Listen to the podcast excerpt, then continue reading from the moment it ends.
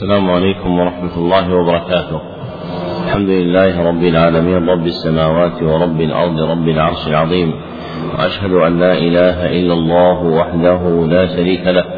وأشهد أن محمدا عبده ورسوله صلى الله عليه وعلى آله وصحبه وسلم تسليما مزيدا. أما بعد فهذا شرح فهذا المجلس الأول في شرح الكتاب الرابع من برنامج اليوم الواحد التاسع. والكتاب المقروء فيه هو كتاب النفحة الحسنية للعلامة محسن المساوى رحمه الله. وقبل الشروع في إقرائه لا بد من ذكر مقدمات ثلاث.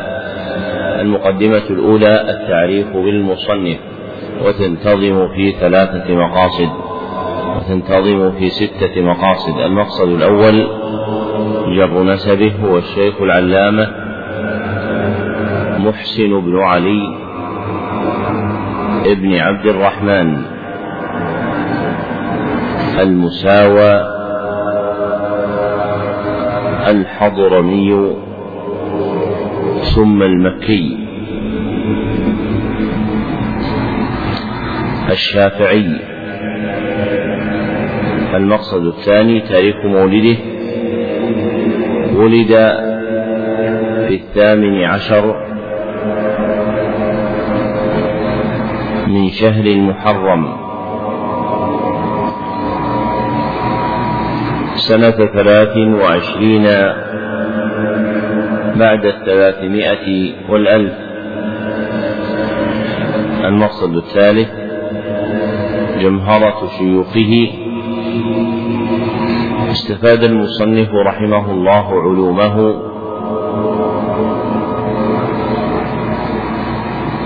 عن مشيخة المدرسين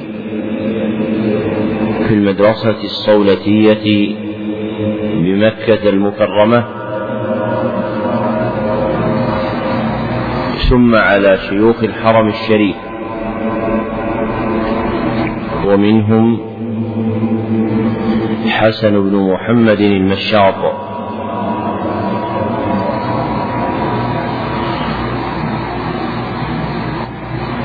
ومختار بن عثمان البخاري.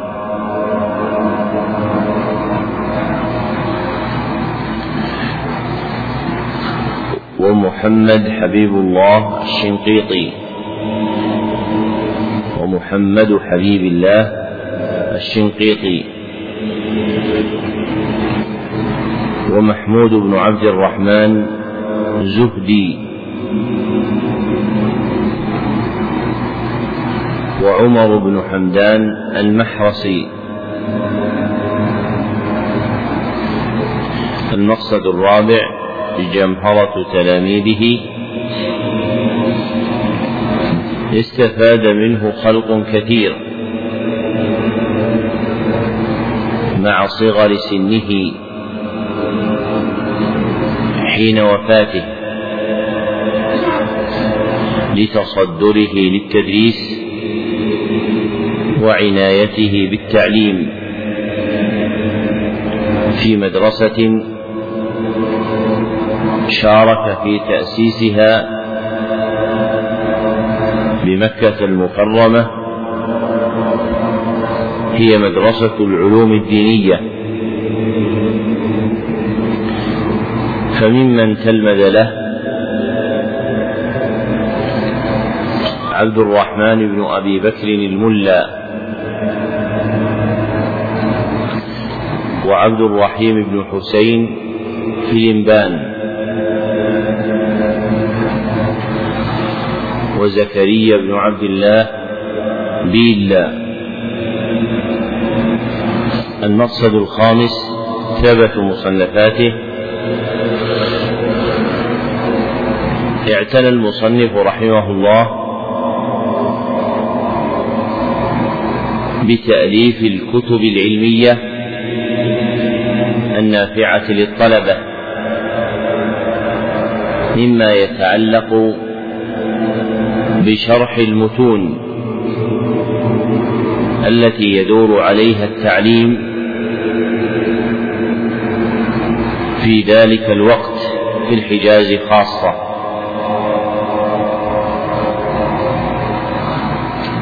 وما يقرب العلم إلى مدارك المتعلمين.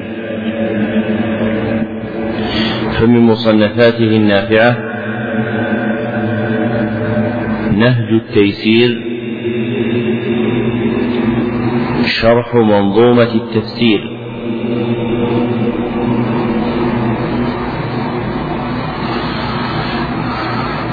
وجمع الثمر على منظومة منازل القمر ومدخل الوصول إلى معرفة علم الأصول.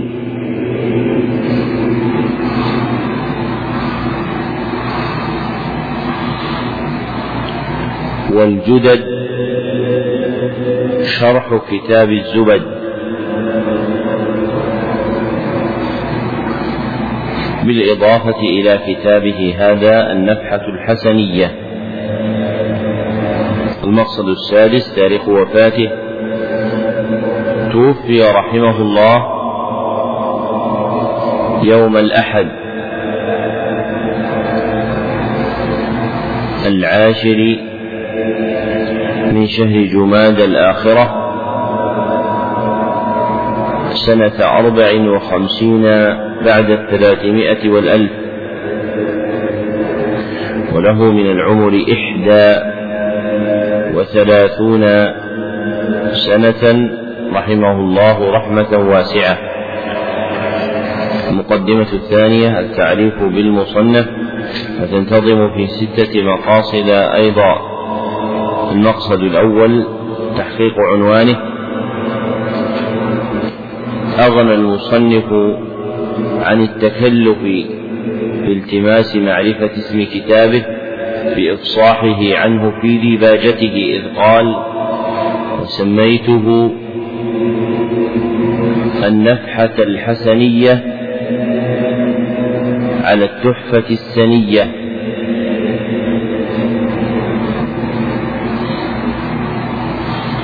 وكأن الحسنية في اسمه مضافة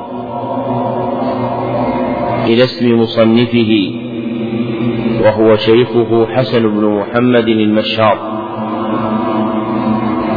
لأنه باعتبار ما ينسب إليه هو أعني شارح الكتاب فإنه ينسب إلى الحسينيين لا إلى الحسنيين. فلو أراد نسبته الشخصية لكان اسم الكتاب النفحة الحسينية. لكنه سماه النفحة الحسنية على إرادة إضافته إلى شيخه في الفن حسن بن محمد المشاط مصنف المتن المشروح. المقصد الثاني إثبات نسبته إليه. شهرت نسبة هذا الكتاب إلى مصنفه حال حياته. من جهتين. إحداهما طبعه حينئذ في المكتبة الماجدية بمكة المكرمة. والأخرى قيامه على تدريسه واشتهاره به.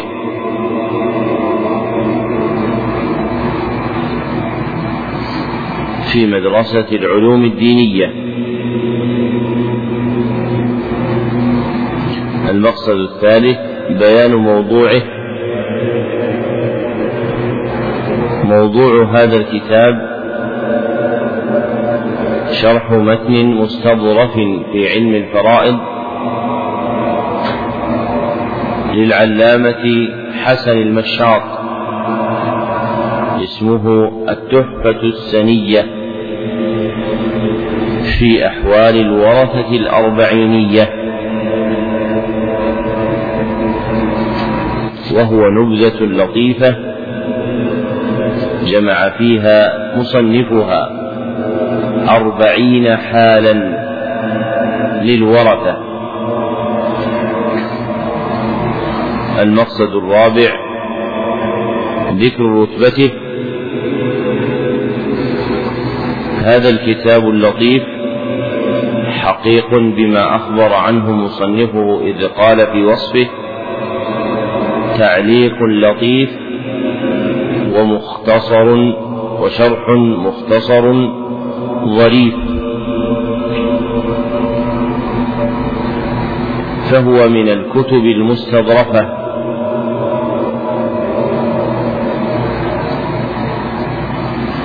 التي تنزل منزلة المداخل الميسرة إلى العلوم والمعارف المطلوبة. وانتفع الناس به كثيرا.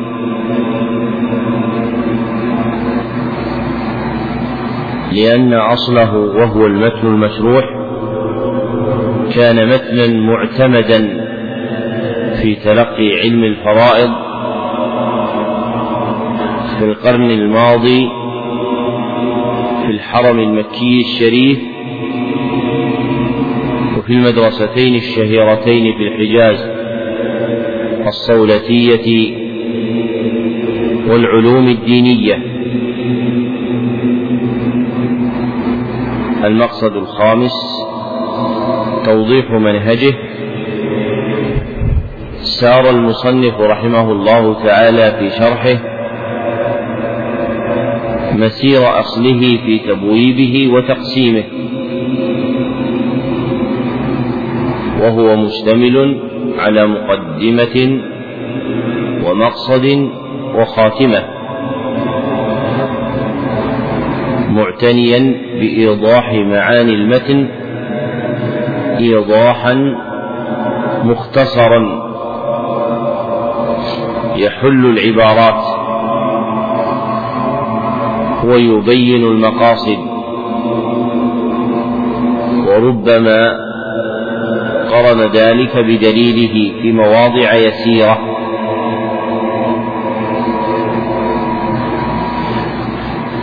أو زاد من مقاصد الفن ما لم يشر إليه صاحب المتن. المقصد السادس العناية به. حفل هذا الكتاب بعناية مباركة من وجوه متعددة منها طبعه غير مرة في حياة مصنفه وبعدها. في مكة المكرمة وفي أندونيسيا ومنها شيوع تدريسه واعتماده أصلا في تلقي علم الفرائض في مدرسة العلوم الدينية بمكه المكرمة وبعض حلق تعليم الفرائض في الحرم المكي الشريف ومنها تقريبه وإيضاح ما يحتاج إليه من معانيه بحاشية وضعها عليه تلميذه عبد الفتاح بن حسين راوة. اسمها الدرر اللؤلؤية.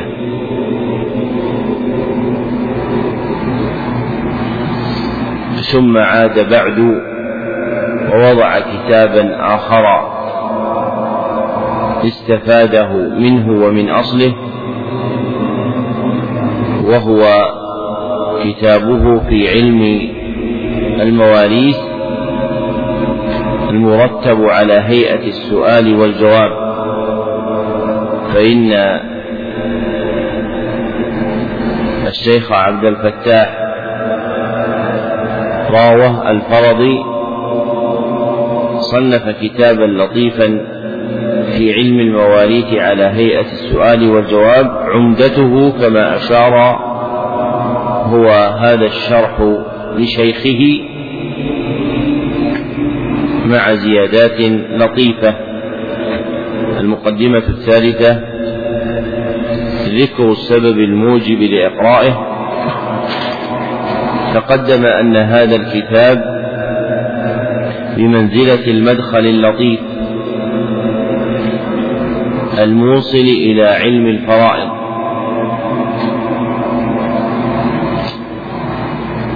فهو تبصرة حسنة يرتقى منها إلى ما بعدها من علم الفرائض لجعله كالتوطئة لكتب الفن. فإنه قصد أن يكون سلم الوصول لما فوقه من كتب الفرائض.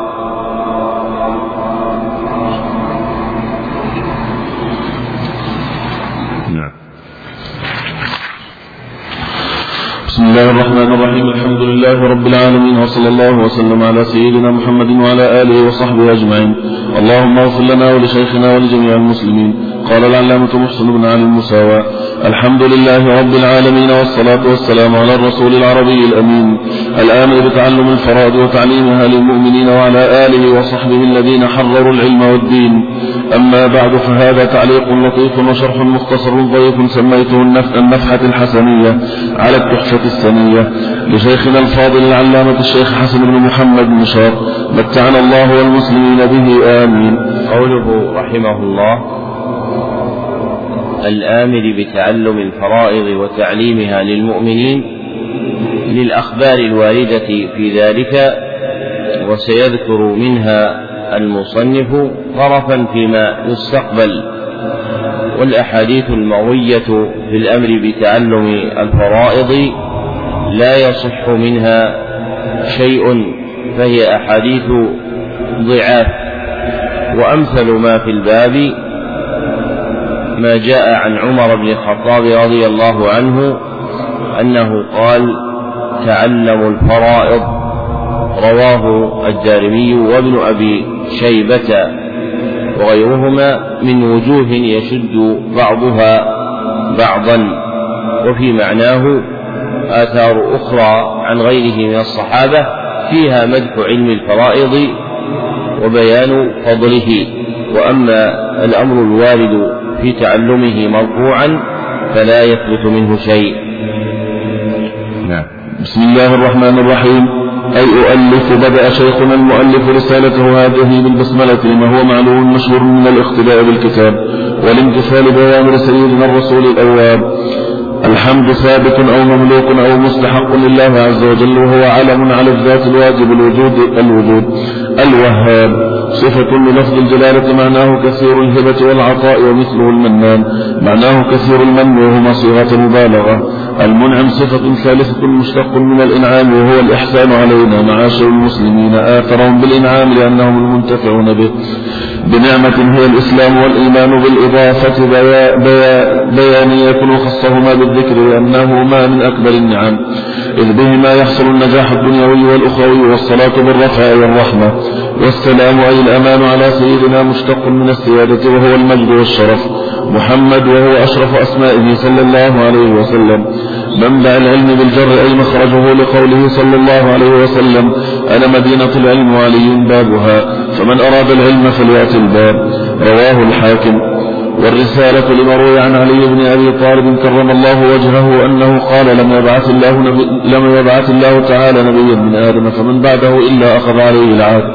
إلا أخذ عليه العهد في محمد صلى الله عليه وسلم لئن بعث وهو حي ليؤمنن به وينصرنه ويأخذ العهد بذلك على قومه كما في الآية الشريفة.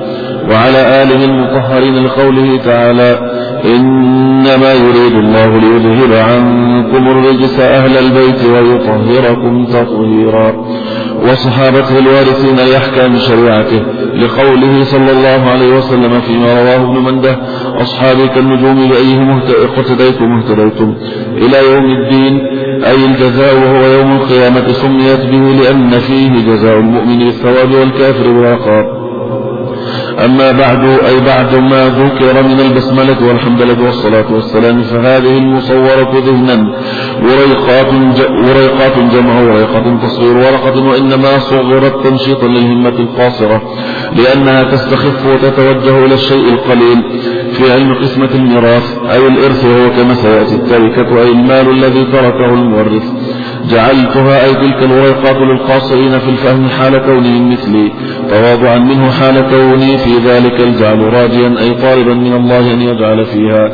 أي تلك الورقات الإخلاص. وهو عدم قصد غيره تعالى والقبول وهو عدم الرد إذ بهما يتم النفع. لتكون علة, لتكون علة لقوله جعلتها لما فوقها من, لما فوقها من كتب الفرائض كالمنظومة الرحبية. سلم الوصول وهو في الأصل الذي يرتقى عليه ورتبتها أي تلك الوريقات على مقدمة ومقصد. وهو الذي يقصد بوضع هذا التأليف وهو بيان الأحوال الأربعينية للورثة وخاتمة أي في بيان الحجب نسأل الله تعالى أن يرزقنا بها. أي تلك الوريقات حسن الخاتمة. آمين. بين الشارح رحمه الله تعالى في هذه الجملة إيضاح المعاني التي انتظمت في ديباجة كتاب شيخه وأولها البداءة بسم الله الرحمن الرحيم. فبين أن قوله بسم الله الرحمن الرحيم تقديره بسم الله الرحمن الرحيم أؤلف لأن المقدم من قولي أهل العلم هو أن متعلق البسملة فعل متأخر مخصوص وهو واقع في هذا التقدير فإن قوله أؤلف فعل وهو مخصوص فليس عاما فلم يقل بسم الله الرحمن الرحيم أبدأ وإنما بين متعلقه الذي أراده وهو التأليف. وقد أخره ولم يقدمه على البسملة فلم يقل أبدأ بسم الله الرحمن الرحيم وإنما بسم الله الرحمن الرحيم أبدأ. وبداءته بالبسملة هذه الرسالة سببه كما ذكر الشارح ما هو معلوم ومشهور من الاقتداء بالكتاب والامتثال بأوامر سيدنا الرسول الأواب صلى الله عليه وسلم وتقدم أن ما يذكره المصنفون من الاقتداء بالكتاب فيه نظر لأن الاقتداء بالكتاب إن أريد به تنزيله فإن القرآن لم ينزل أوله بسم الله الرحمن الرحيم وإنما نزل أوله اقرأ باسم ربك الذي خلق. وإن أريد به تدوينه فإن القرآن لم يكتب على هذه الصفة في زمن النبي صلى الله عليه وسلم مجموعا مضموما بين دفتين وإنما كتبه الصحابة رضي الله عنهم فيكون المعتمد هو الاحتجاج بعمل الصحابة رضي الله عنهم باجتماعهم عند كتابة المصحف على جعل بسم الله الرحمن الرحيم في أوله وذلك الجعل هو امتثال لقوله تعالى اقرأ باسم ربك الذي خلق أي اجعل بين يدي قراءتك وما كان في معناها من الكتابة. بسم الله الرحمن الرحيم المشتمل على ذكر الله عز وجل. وأما ما ذكر من الأوامر القولية عن النبي صلى الله عليه وسلم في هذا كحديث كل أمر لا يبدأ فيه بسم الله الرحمن الرحيم فهو أقطع فهي أحاديث ضعيفة وإنما في ذلك الأحاديث الفعلية عنه صلى الله عليه وسلم في كتابة رسائله إلى الملوك والأمراء في زمانه. ثم بين رحمه الله تعالى أن معنى الحمد هو كما قال الحمد ثابت أو مملوك أو مستحق لله عز وجل باعتبار دلالة اللام على الملك أو الاستحقاق أو ثبات ذلك له سبحانه وتعالى وكل ذلك صحيح. ثم بين أن الله علم على الذات الواجب الوجود أي علم على ربنا عز وجل.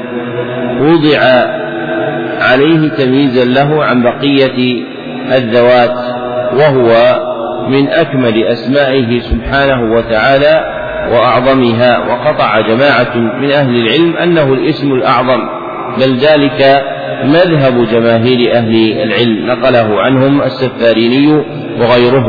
والصحيح كما سلف أن الاسم الأعظم وصف لجميع أسماء الله عز وجل اختاره جماعة من المحققين منهم عبد الرحمن ابن سعدي وعبد العزيز ابن باز رحمهما الله.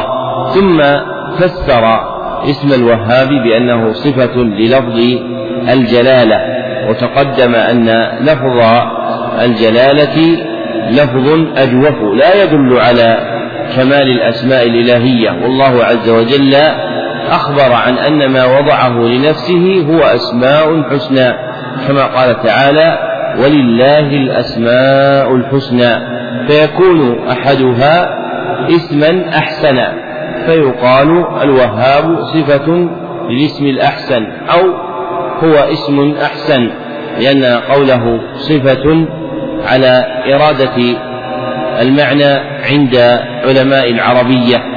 وقولنا إنه اسم يعني ما استقر عليه الأمر في باب العقائد من الأسماء والصفات.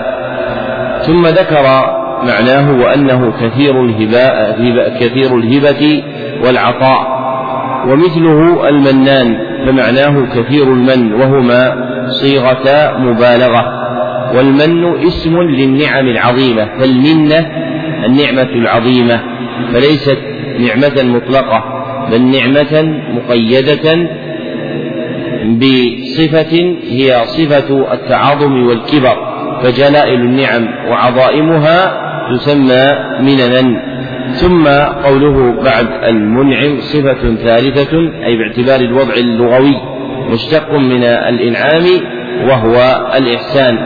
ثم بين أن جريان تلك النعم هو على معاشر المسلمين وأن ذكرهم بتلك النعم دون غيرهم لأنهم المنتفعون بها على الحقيقة. وأجل نعمهم هي نعمة الإسلام والإيمان. وذكرهما بالتقييد بعد قوله بنعمة الإسلام والإيمان إضافة بيانية أي تبين المراد بالنعمة لأن نعم الله سبحانه وتعالى كثيرة. ووجه تخصيص هاتين النعمتين بالذكر هو كونهما من أكبر النعم إذ بهما يحصل النجاح الدنيوي والأخروي. ثم بين معنى الصلاة والسلام أن الصلاة الرحمة والسلام الأمان. وتقدم قبل أن الصلاة أصل يدل على الحنو والعطف في لسان العرب. وكل فرد من أفراد الحنو والعطف مندرج في ذلك. وممن ذكر أن الصلاة أصلها الحنو والعطف السهيلي وابن القيم رحمهم الله تعالى. والرحمة فرد من الأفراد التي ترجع إلى معنى الحنو والعطف وأما السلام فهو أصل يرجع عظمه إلى الصحة والعافية والسلامة من النقائص والآفات. ثم بين أن معنى قوله على سيدنا مشتق من السيادة وهو المجد والشرف ومحمد صلى الله عليه وسلم هو سيد ولد آدم جميعا. وهذا الاسم محمد أشرف أسمائه صلى الله عليه وسلم وأكثرها ذكرا في القرآن الكريم. ثم بين أن وصف صاحب المثل للنبي صلى الله عليه وسلم بقوله منبع العلم والرسالة معناه أنه مخرج العلم والرسالة فأما كونه مخرج العلم ففيه حديث رواه الحاكم في المستدرك وغيره أنا مدينة العلم علي بابها الحديث وإسناده ساقط وروي من وجوه لا يصح منها شيء على كثرتها. وأما كونه منبع الرسالة فلأن الأنبياء جميعا أخذ عليهم العهد أن يؤمنوا به. كما قال الله عز وجل وإذ أخذ الله ميثاق النبيين لما آتيتكم من كتاب وحكمة ثم جاءكم رسول مصدق لما معكم لتؤمنن به ولتنصرنه. الآية وأورد المصنف رحمه الله تعالى في تأكيد هذا المعنى ما جاء عن علي أنه قال لم يبعث الله تعالى نبيا من آدم فمن بعده إلا أخذ عليه العهد في محمد صلى الله عليه وسلم إلى آخره وهو أثر رواه ابن جرير في تفسيره بسند ضعيف جدا وتغني عنه الآية المذكورة. ثم بين المصنف رحمه الله تعالى معنى ما ذكره صاحب الأصل في قوله وعلى آله المطهرين وصحابته الوارثين لأحكام شريعته إلى يوم الدين. فذكر أن آله مطهرون لقوله تعالى إنما يريد الله ليذهب عنكم الرجس أهل البيت ويطهركم تطهيرا. وهذه الآية ليس فيها القطع بأن جميع الآل مطهرون وإنما فيها الإعلام بأن مما يحبه الله عز وجل ويرضاه أن يكون أهل البيت على الطهر التام. نظير قوله تعالى نظير قوله تعالى ولكن يريد ليطهركم أفاد هذا أبو العباس بن تيمية رحمه الله تعالى في مواضع متفرقة من كتبه ولا سيما منهاج السنة النبوية. فليس كل الآل مطهرين بل فيهم من لم يؤمن بالنبي صلى الله عليه وسلم وفيهم من يضعف إيمانه بما يتلبس به من المعاصي والسيئات. فالمراد أن من أحب ما يحبه الله عز وجل من حال الآل أن يكونوا على طهر كامل في أعمالهم وأحوالهم. وأما كون صحابة النبي صلى الله عليه وسلم هم الوارثون لأحكام شريعته فعلله المصنف مستدلا بقوله لقوله صلى الله عليه وسلم فيما رواه ابن مندة أصحابي كالنجوم الحديث. وهذا الحديث مع شهرته لا يصح عن النبي صلى الله عليه وسلم ويغني عنه مع عدم شهرته ما رواه مسلم. من حديث أبي موسى الأشعري رضي الله عنه أن النبي صلى الله عليه وسلم قال النجوم أمنة للسماء فإذا ذهبت النجوم أتى السماء ما توعد. وأنا أمنة لأمتي فإذا ذهبت أتى أمتي وأنا أمنة لأصحابي فإذا ذهبت أتى أصحابي ما يوعدون. وأصحابي أمنة لأمتي فإذا ذهب أصحابي أتى أمتي ما يوعدون. ثم بين معنى يوم الدين أنه الجزاء وهو كذلك مقترن بالحساب فإن الجزاء متوقف على الحساب فالدين هو الحساب والجزاء على الأعمال وذلك كائن يوم القيامة فيوم الدين هو يوم القيامة سمي به لأن فيه جزاء المؤمن بالثواب والكافر بالعقاب بالإضافة إلى الحساب فالدين يجمع الجزاء يجمع الحساب مع الجزاء. ثم ذكر المصنف رحمه الله تعالى أن قول صاحب الأصل فهذه وريقات أن الإشارة فيه إلى مصول في الدهن أي قائم به سواء كان ذلك وقع منه قبل تأليف هذه الوريقات أو بعدها. فقول القائلين في فواتح كتبهم فهذا كتاب أو فهذا مختصر يحتمل أن تكون الإشارة فيه إلى ما ما هو قائم في الذهن قبل تدوين الكتاب. ويحتمل أن تكون الإشارة إلى تلك الورقات أو المختصر بعد تأليف الكتاب بأن يؤخر المصنف كتابة مقدمة كتابه إلى الفراغ منه. وعلى الحالين جميعا فإن الإشارة فيهما إلى مصور في الذهن لأن الألفاظ المرتبة ومعانيها لا وجود لها في الخارج فسواء قدر أنه كتب ذلك قبل كتابه أو أخره. بعد كتابة كتابه فإن الإشارة في أصح قولي أهل العلم هي إشارة إلى ما يكون في الذهن لا في الخارج. ثم بين أن قول صاحب الأصل وريقات جمع وريقة تصغير ورقة وإنما صغرت تنشيطا للهمة القاصرة لأنها تستخف لأنها تستخف وتتوجه إلى الشيء القليل أي تعد تلك الوريقات خفيفة. وتتوجه معها النفس إلى الشيء القليل. وهذا أحسن من قول الجويني في مقدمة كتابه المشهور في علم أصول الفقه فهذه ورقات لأن جمع ورقات جمع تكسير مختلف فيه هل هو للتقليل أو للتكسير. بخلاف التصغير الدال على القلة والخفة المحفزة لالتماس ما فيه من العلم. ثم بين أن هذه الورقات هي في علم الميراث أي الإرث وهو كما سيأتي التركة. وفسر المصنف التركة بقوله أي المال الذي تركه المورث. وهذا تفسير للشيء بأعظم أفراده. وإلا فالتركة اصطلاحا هي ما يخلفه الميت من مال أو حق أو اختصاص. ما يخلفه الميت من مال أو حق أو اختصاص.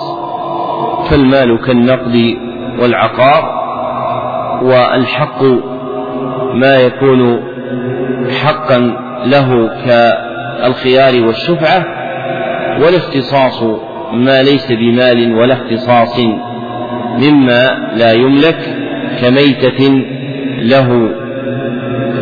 ثم ذكر أن المصنف رحمه الله تعالى يعني صاحب الأصل جعل تلك الوريقات للقاصرين في الفهم مثله وقال ذلك كما أفاده الشارح تواضعا منه. وكان العلامة حسن بن محمد المشاط من علماء الفرائض المعروفين وهو ممن عمر وبقي بعد تلميذه شارح هذه هذا الكتاب نحو خمسين سنة وخلفه بعده في تدريس علم الفرائض تلميذه عبد الفتاح بن حسين راوح رحمه الله تعالى. ثم ذكر بعد ذلك معنى ما أشار إليه صاحب الأصل من رجائه أن يجعل الله عز وجل تلك الوريقات خالصة لله متلقاة بالقبول.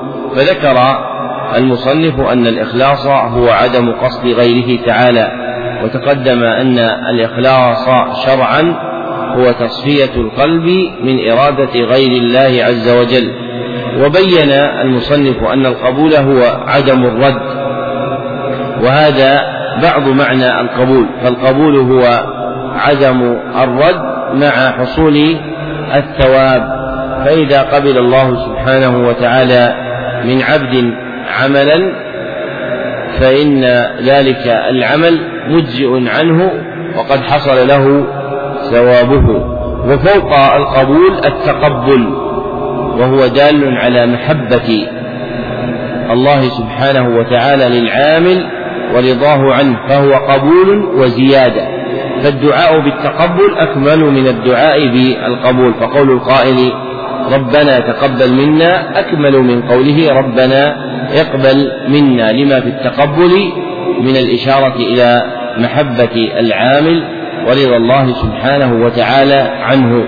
ووقع دعاء الأنبياء كذلك فإنهم دعوا بالتقبل ولم يدعوا بالقبول. ثم ذكر أن صاحب الأصل جعل هذه الرسالة سلم الوصول. وهو ما يرتقى به إلى ما فوقها من كتب الفن كالمنظومة الرحبية عند جمهور الفقهاء الآخذين علم الفرائض أو السراجية عند الحنفية. ثم ذكر بعد ذلك أن هؤلاء الورقات رتبها صاحب الأصل على مقدمة ومقصد وخاتمة وبين أن المقصد هو الذي يقصد بوضع هذا التأليف وهو بيان الأحوال الأربعينية للورثة فإن صاحب الأصل ذكر أربعين حالا من أحوال الورثة وبين أن الخاتمة في بيان الحجب وخصه صاحب الأصل بالذكر لأهميته وتعلق تلك الأحوال الأربعينية به. المقدمة وهي مقدمة كتاب وعلم إذ هي مبادئ العشرة ومسائل تذكر أمام المقصود لارتباط بينها وبين المقصود. واسم هذا الفن علم الفرائض. جمع فريضة بمعنى مفروضة أي مقدرة لما فيها من السهام المقدرة. وهو عبارة عن مجموع شيئين أحد أحدهما هو فقه أي فهم قسمة المواريث. جمع ميراث بمعنى الإرث كما تقدم فخرج فقه غيرها كالوضوء والصلاة فليس بعلم الفرائض. وثانيها علم الحساب كالضرب والقسمة والجمع والطرح ومعرفة النسب بين الأعداد ونحوها مما يوصل لمعرفة ما يخص كل ذي حق حقه كما سيأتي. الموصل بالرفع صفة للعلم لمعرفة ما يخص كل ذي أي صاحب حق حقه من التركة كالنصف للبنت إذا انفردت والثلثين لهن إذا تعددت. وموضوعه أي هذا الفن أي ما يبحث فيه عن عوارضه الذاتية له التركات أي من حيث القسمة فقط أي لا العدد لأن العدد موضوع علم الحساب فلا يكون موضوعا لغيره إذ كل علم يتميز عن غيره بموضوعه كما يتميز بتعريفه وواضعه أي هذا الفن هو الله تعالى. وقيل واضعه المجتهدون وحكمه أي حكم تعلم هذا الفرق هذا الفن.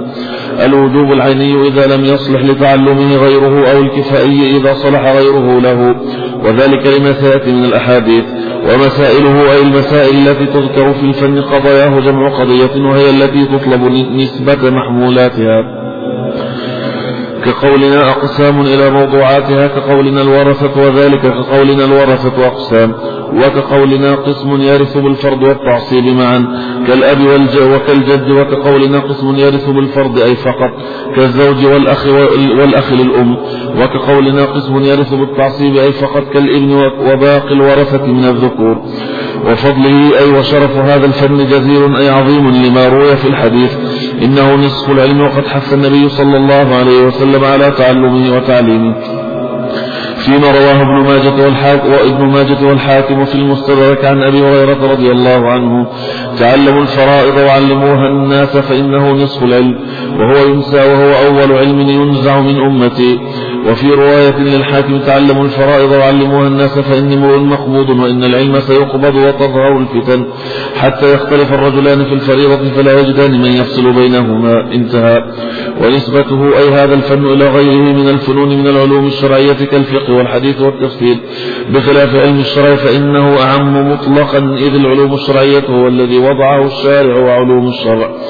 وعلوم الشرع هو الذي أباحه الشارع سواء هو الواضع أو غيره.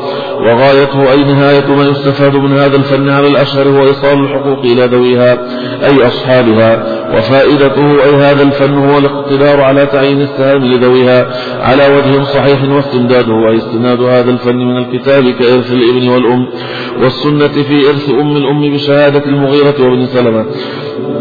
والإجماع في إرث أم الأب. وفي الغراوين والعو وفي الغراوين والعول ولا مد في الغراوين مثنى أحسن وفي الغراوين والعول ولا مدخل للقياس هنا أي في تقرير المواريث لأن القياس مظهر لا مثبت. والكلام هنا فيما تستند إليه القسمة ثبوتا لا ظهورا.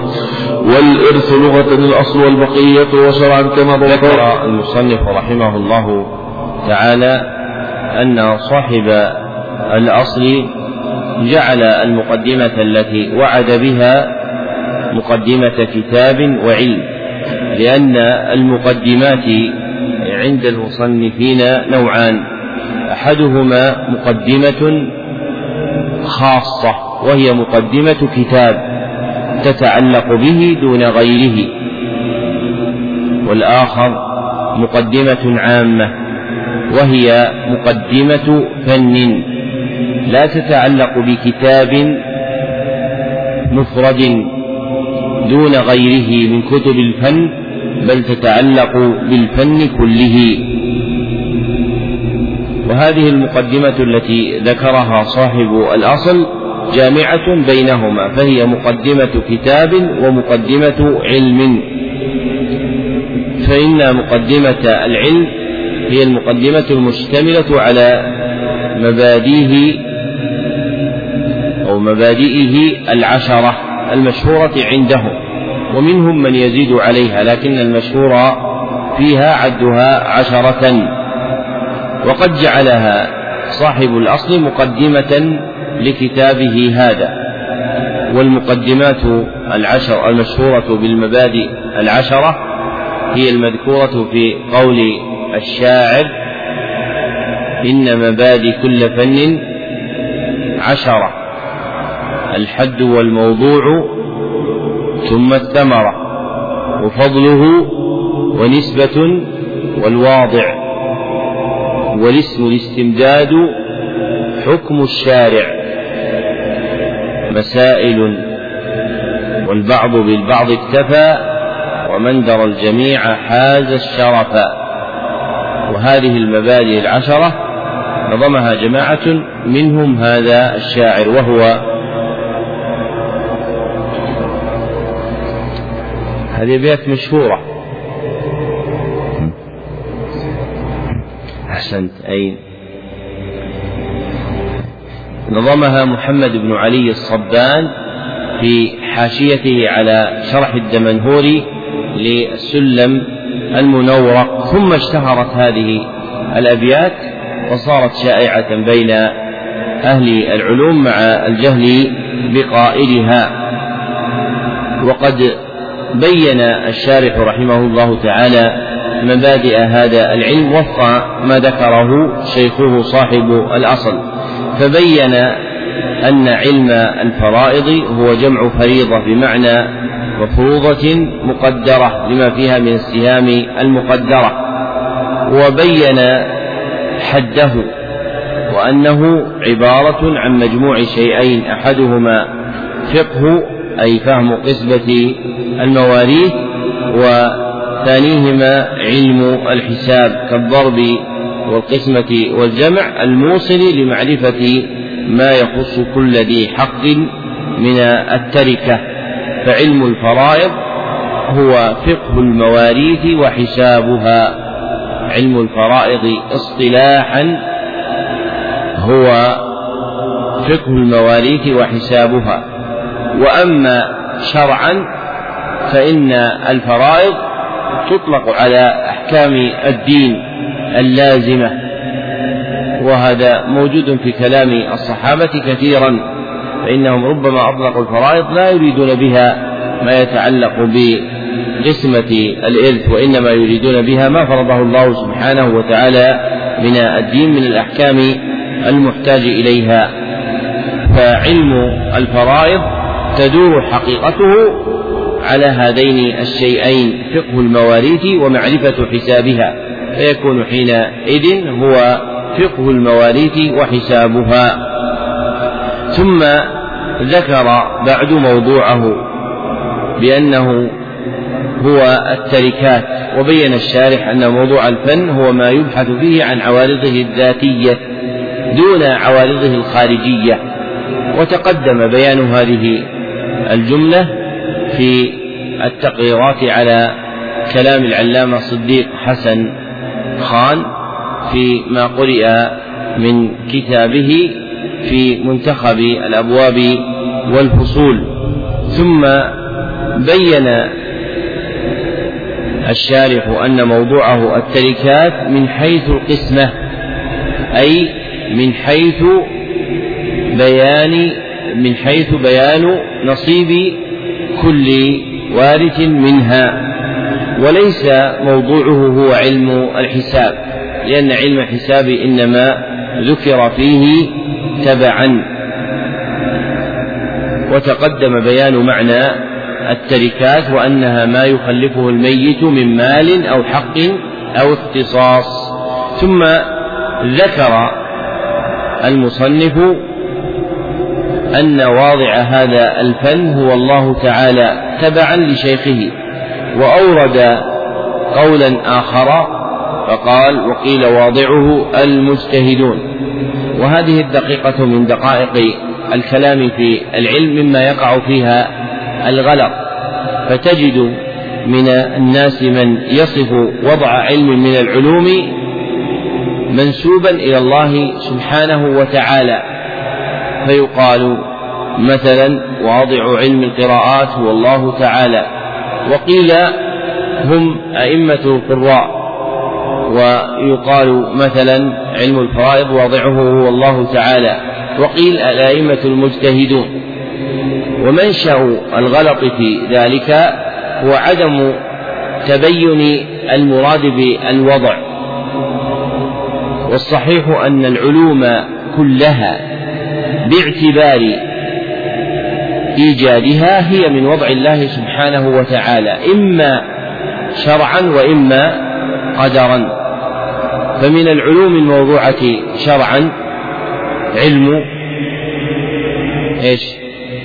التوحيد والفقه والتفسير. فهذه علوم موضوعة شرعا. فمثلا علم التفسير فسر الله سبحانه وتعالى في كتابه بعض كلامه.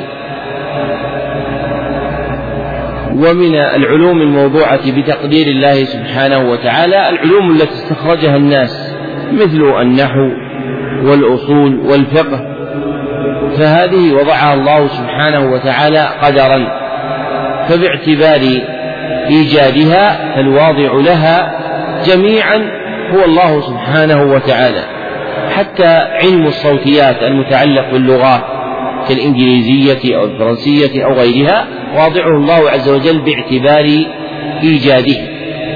ولكن المقصود بالوضع معنى خاص وهو إبرازه في صورة معينة مقدرة. وضع الفن هو إبرازه في صورة معينة مقدرة.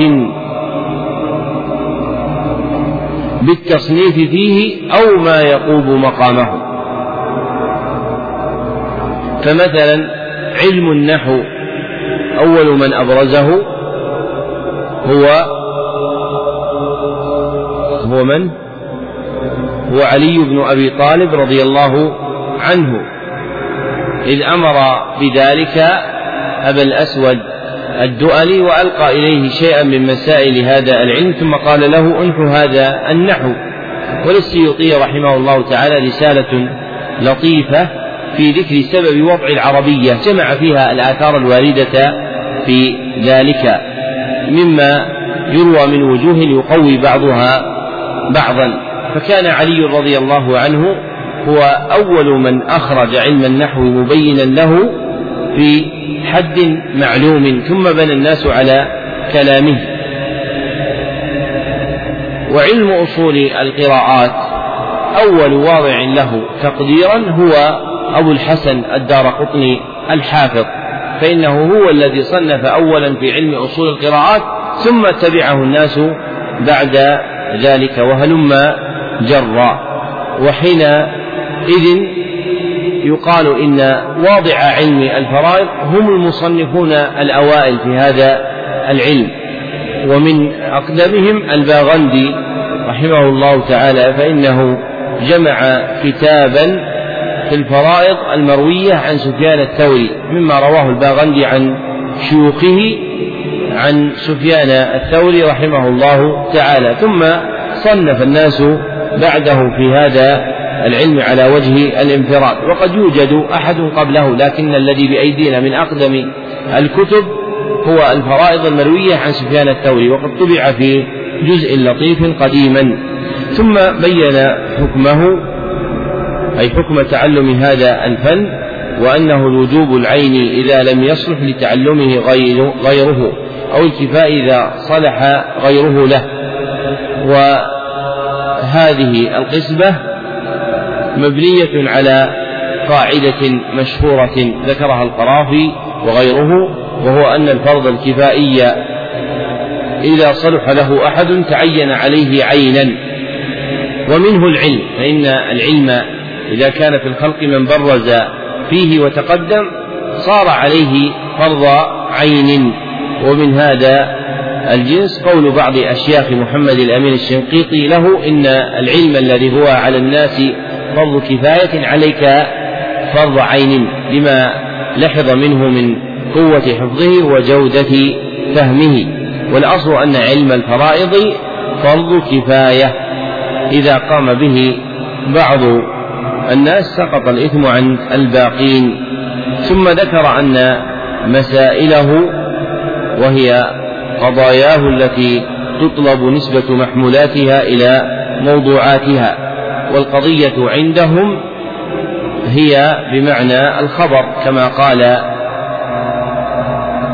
الأخضري في السلم المنورق ما احتمل الصدق لذاته جرى لديهم قضية وخبرا فيسمى قضية ويسمى خبرا وقوله فيه التي تطلب نسبة محمولاتها أي أخبارها إلى موضوعاتها أي مبتدآتها فالمبتدأ يسمى موضوعا والخبر يسمى محمولا. فقولنا زيد قائم المحمول فيه هو القيام الذي نسب إلى موضوعه وهو زيد. وذكر المصنف رحمه الله تعالى من مسائله تبعا لأصله كقولنا الورثة أقسام.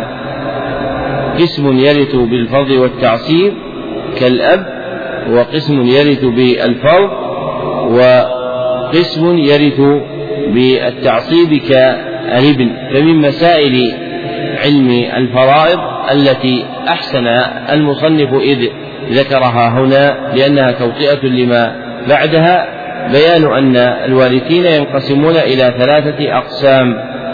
القسم الأول من يرث بالفرض والتعصيب. والقسم الثاني من يرث بالفرض فقط. والقسم الثالث من يرث بالتعصيب فقط. والفرض اصطلاحا هو نصيب مقدر نصيب من التركة مقدر شرعا لوارث معلوم. نصيب من التركة مقدر شرعا لوارث معلوم كالنصف والربع. والتعصيب اصطلاحا نصيب من التركة غير مقدر شرعا لوارث معلوم نصيب من التركة غير مقدر شرعا لوارث معلوم فله الباقي وقد يكون الباقي ربعا أو نصفا أو أقل أو أكثر. فالوارثون ينقسمون إلى هذه الأقسام الثلاثة. اتفاقا ووراء هذه الأقسام قسم رابع على الصحيح. وهو الرد إلى ذوي الأرحام. الرد إلى ذوي الأرحام. فإذا فقد من يرث بالفرض والتعصيب ردت التركة إلى ذوي الأرحام وهو مذهب الحنفية والشافعية وأحد قولي المالكية والأدلة وأحد قولي الشافعية والأدلة قائمة على تقويته. فصار الوارثون كم قسم؟ أربعة أربعة أقسام. القسم الأول من يرث بالفرض والتعصيب معا والثاني من يرث بالفرض فقط والثالث من يرث بالتعصيب فقط. والرابع من يرث بالرد على ذوي الأرحام. وأشرت إلى ذلك بقولي والوارثون حظهم. لمن وعى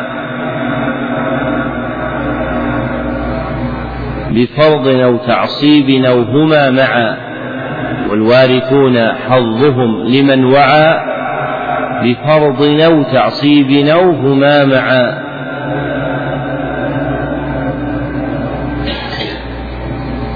وفقد ذين عندنا يبرز وفقد ذين عندنا يبرز توريثنا ذا رحم وينجز. توريثنا ذا رحم وينجز. وقوله عندنا يعني عند الحنابلة باعتبار المذهب وكذلك هو الراجح فيسوغ أن يكون المراد عند ناظمه. ثم ذكر المصنف من مبادئ هذا الفن فضله وهو شرفه فأخبر عنه تبعا لشيخه بأنه جزيل عظيم لما روي في الأحاديث في فضله من أنه نصف العلم مع حث النبي صلى الله عليه وسلم على تعلمه وأنه أول علم يفقد ورويت في ذلك أحاديث كما سلف لم يصح منها شيء بل الأحاديث الواردة في ذلك ضعاف. وإنما ثبتت فيه آثار عن جماعة من الصحابة منهم عمر بن الخطاب وعبد الله بن عباس وعائشة رضي الله عنهم جميعا.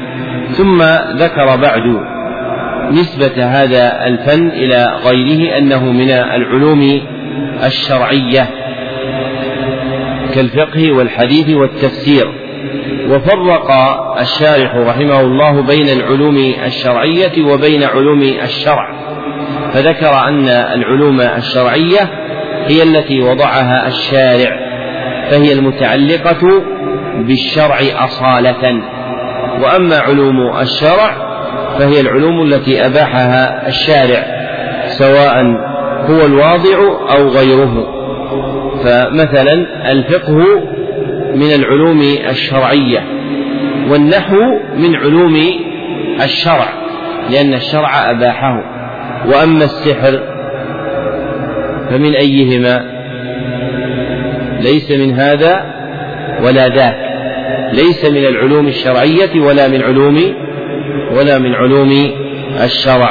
ثم بين غايته أي نهاية ما يستفاد منه وهو إيصال الحقوق إلى ذويها أي أصحابها.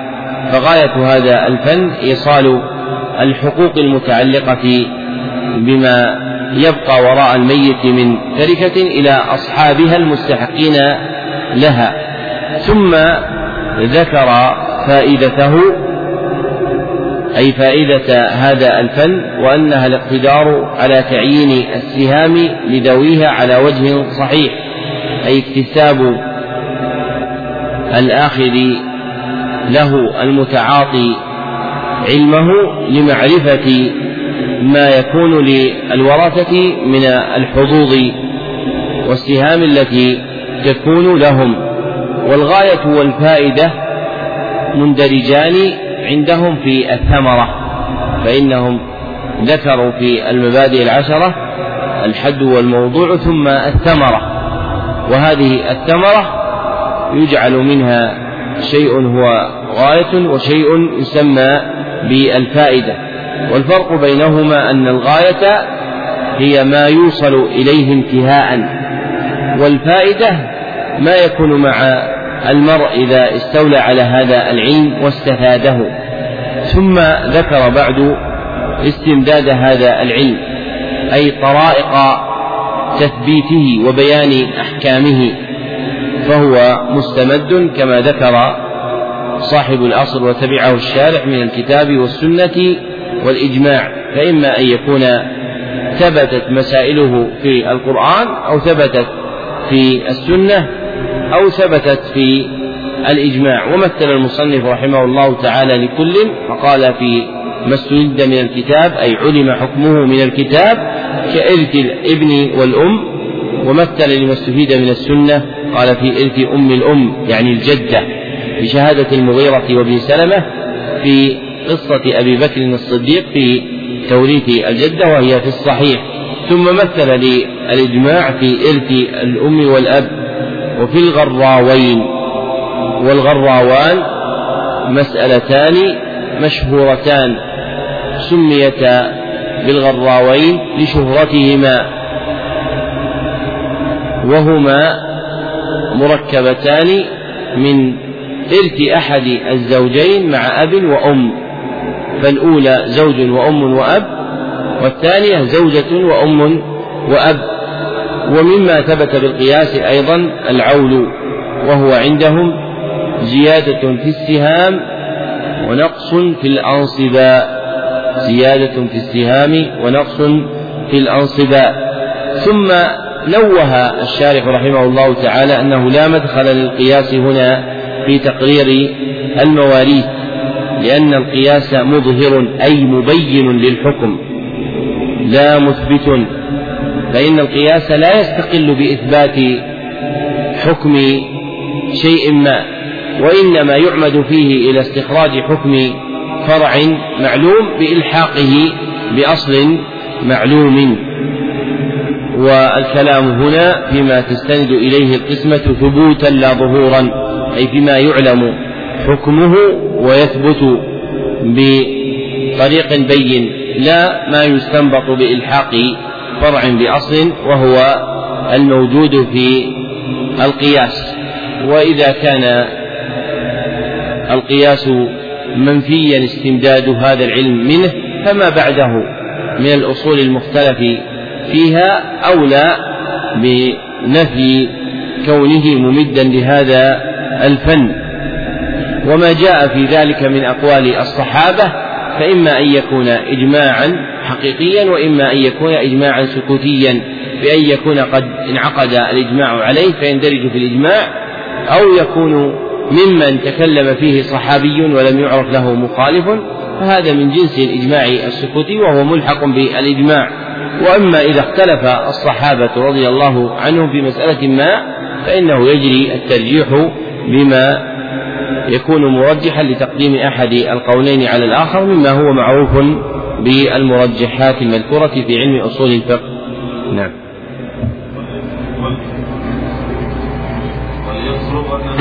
والإرث لغة من الأصل والبقية لغة من الأصل والبقية شرع وشرعا كما ضبطه القاضي الخونجي وهو حق.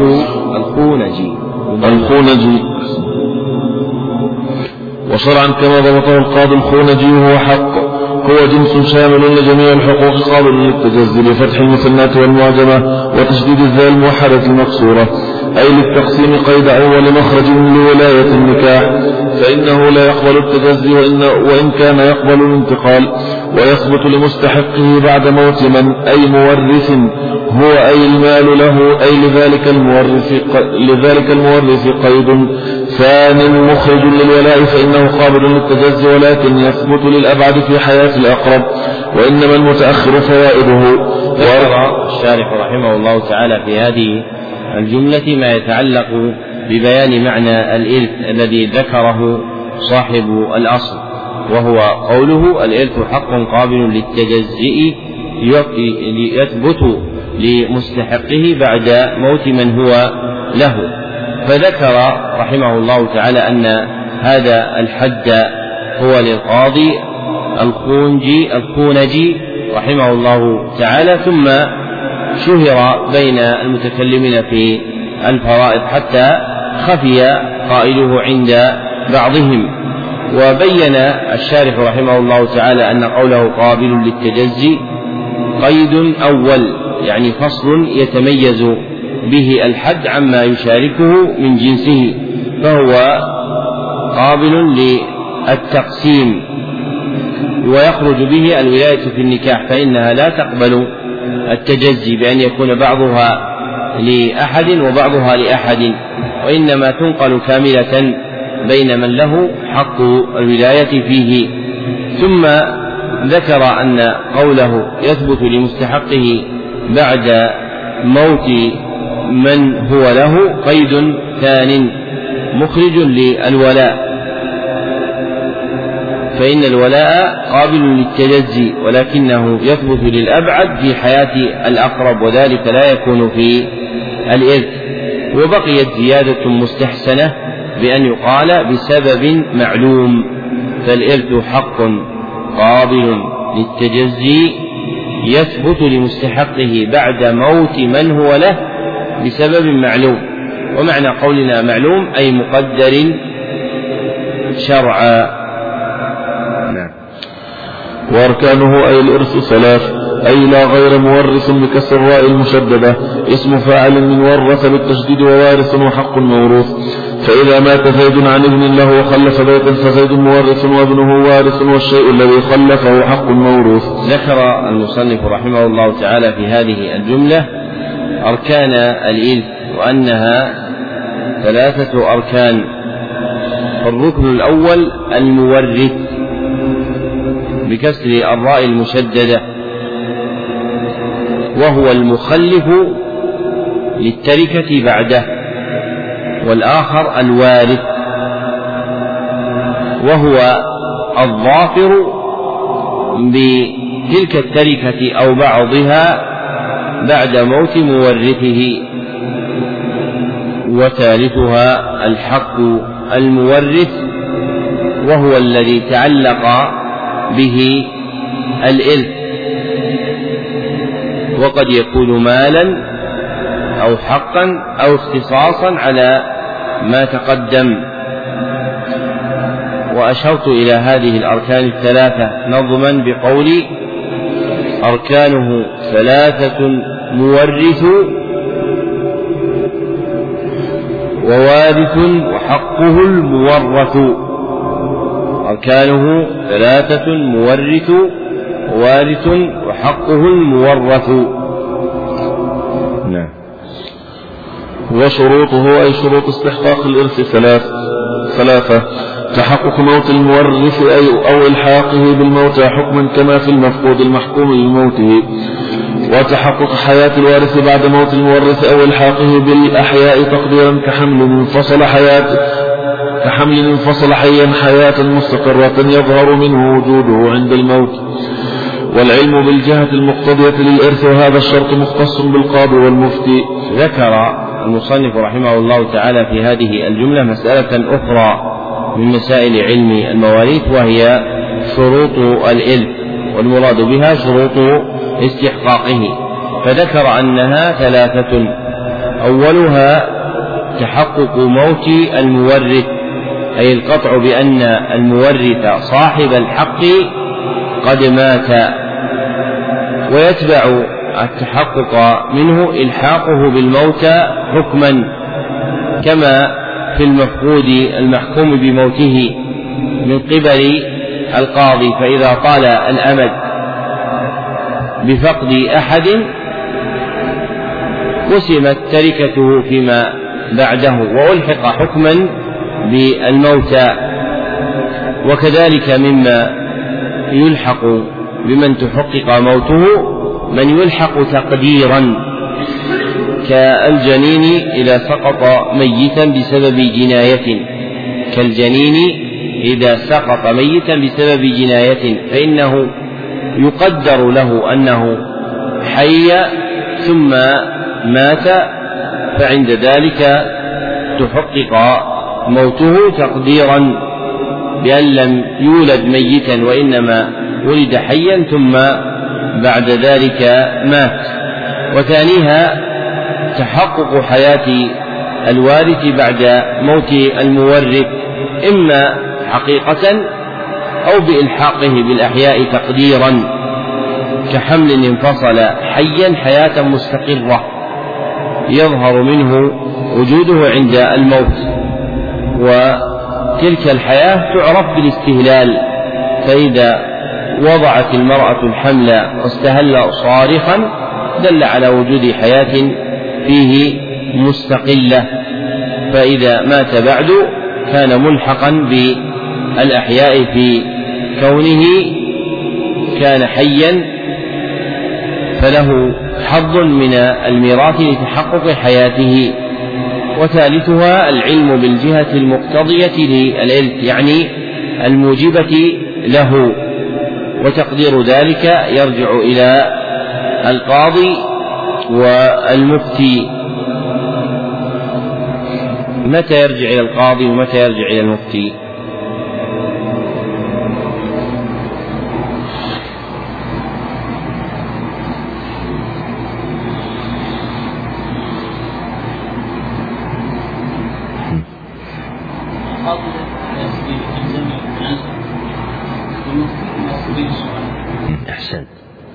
يرجع إلى القاضي إذا كانت القسمة مشتملة على خصومة. فإذا تنازع أناس لهم ميراث فإن الفصل في ذلك إلى القاضي. وأما مع عدم وجود الخصومة فللمفتي أن يفتي فيها إذا سئل. فليست كل مسائل الميراث مما يصلح فيه أن يتكلم المفتي مما يصلح أن يتكلم فيه المفتي. وإنما الذي يصلح لذلك إذا لم تكن خصومة. أما إذا كانت خصومة فإن من العقل أن لا يتكلم المفتي فيها بل يردها إلى القضاء. فإذا سئل أحد عن مسألة تتعلق بالفرائض وطلب منه قسمتها ينبغي له أن يسأل قبل. هل هذه المسألة مما فيها بين الورثة خلاف؟ فإن قالوا نعم ردهم إلى القضاء. وإن قالوا إن الورثة حاضرين أو لا خلاف إن الورثة حاضرون أو لا خلاف بينهم قسمها بينهم. والحامل على ذلك هو ألا يقع التشويش على الناس في قسمة مواريثهم فإن من الناس من تكون بينهم خصومة ثم يأتون إلى مفت معظم في البلد فيطلبون منه أن يقسم لهم. فإذا قسم لهم جعلوا ذلك حجة على القاضي ينازعونه بها. وقد يكون للقاضي نظر آخر غير نظر المفتي لاختلاف الفقهاء في بعض مسائل الفرائض. وهذا يفعله بعض الناس جهلا أو تلاعبا بالأحكام الشرعية. فينبغي أن يعرف طالب العلم مورد كل لئلا يقع في الغلط على الشريعة وطلبا لسلامة دينه. وأسبابه أي الإرث ثلاثة أي متفق عليها وأما الإسلام فسبب مختلف فيه. أحدها النسب أي قرابة من العلو كأبوة والمدلي بها أو التوسط كالأخوة والمدلي بها أو السفل كالبنوة أو والمدلي بها فيرث بسببها جميع الورثة ما عدا الزوج والزوجة والمعتق والمعتق وعصبته وثانيها النكاح. وهو عقد الزوجية الصحيح وإن لم يحصل وطء فيرث به الزوج والزوجة.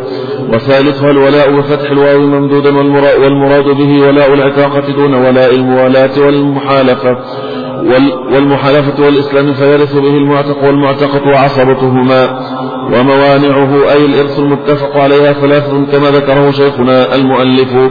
وأما, وأما اختلاف الدار والردة والدور الحكمية فمختلف فيها وإن كان الأصح أنها من الموانع أيضا. أحدها الرق وهو عجز حكمي يقوم به. ذكر المصنف رحمه الله تعالى في الجملة السابقة مسألة أخرى من مسائل علم الفرائض وهي أسباب الإذ وذكر أن هذه الأسباب ثلاثة أي باعتبار الاتفاق عليها. وأما ما وراء ذلك فثم أسباب أخرى اختلف فيها. وهذه الأسباب الثلاثة أحدها النسب والمراد به القرابة. وجهات النسب التي تتعلق بالميراث ثلاث جهات. الأولى جهة الأصول. جهة الأصول. وهم الآباء والأمهات والأجداد والجدات وإن علوا. والجهة الثانية جهة الفروع. وهم الأولاد وأولاد البنين وإن نزلوا.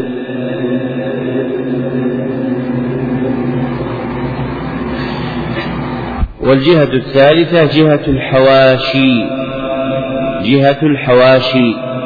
وهم الإخوة وبنوهم. وإن نزلوا والأعمام وإن علوا وبنوهم وإن نزلوا فهذه جهات النسب المتعلق بالمتعلقة به. والسبب الثاني النكاح وهو عقد الزوجية. والسبب الثالث الولاء. والمراد من أنواع الولاء هو ولاء العتاقة فقط دون بقية أنواعه لأن الولاء ثلاثة أقسام أشار إليهن السيوطي في ألفيته إذ قال إيش؟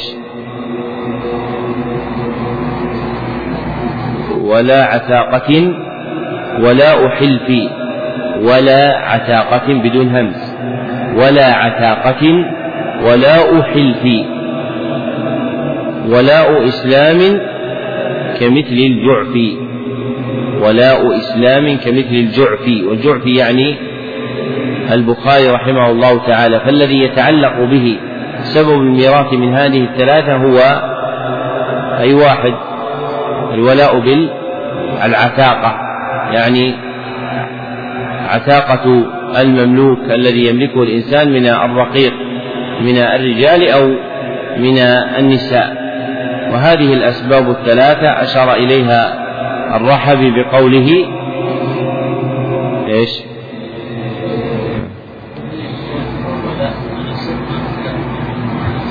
أسباب ميراث الورى ثلاثة.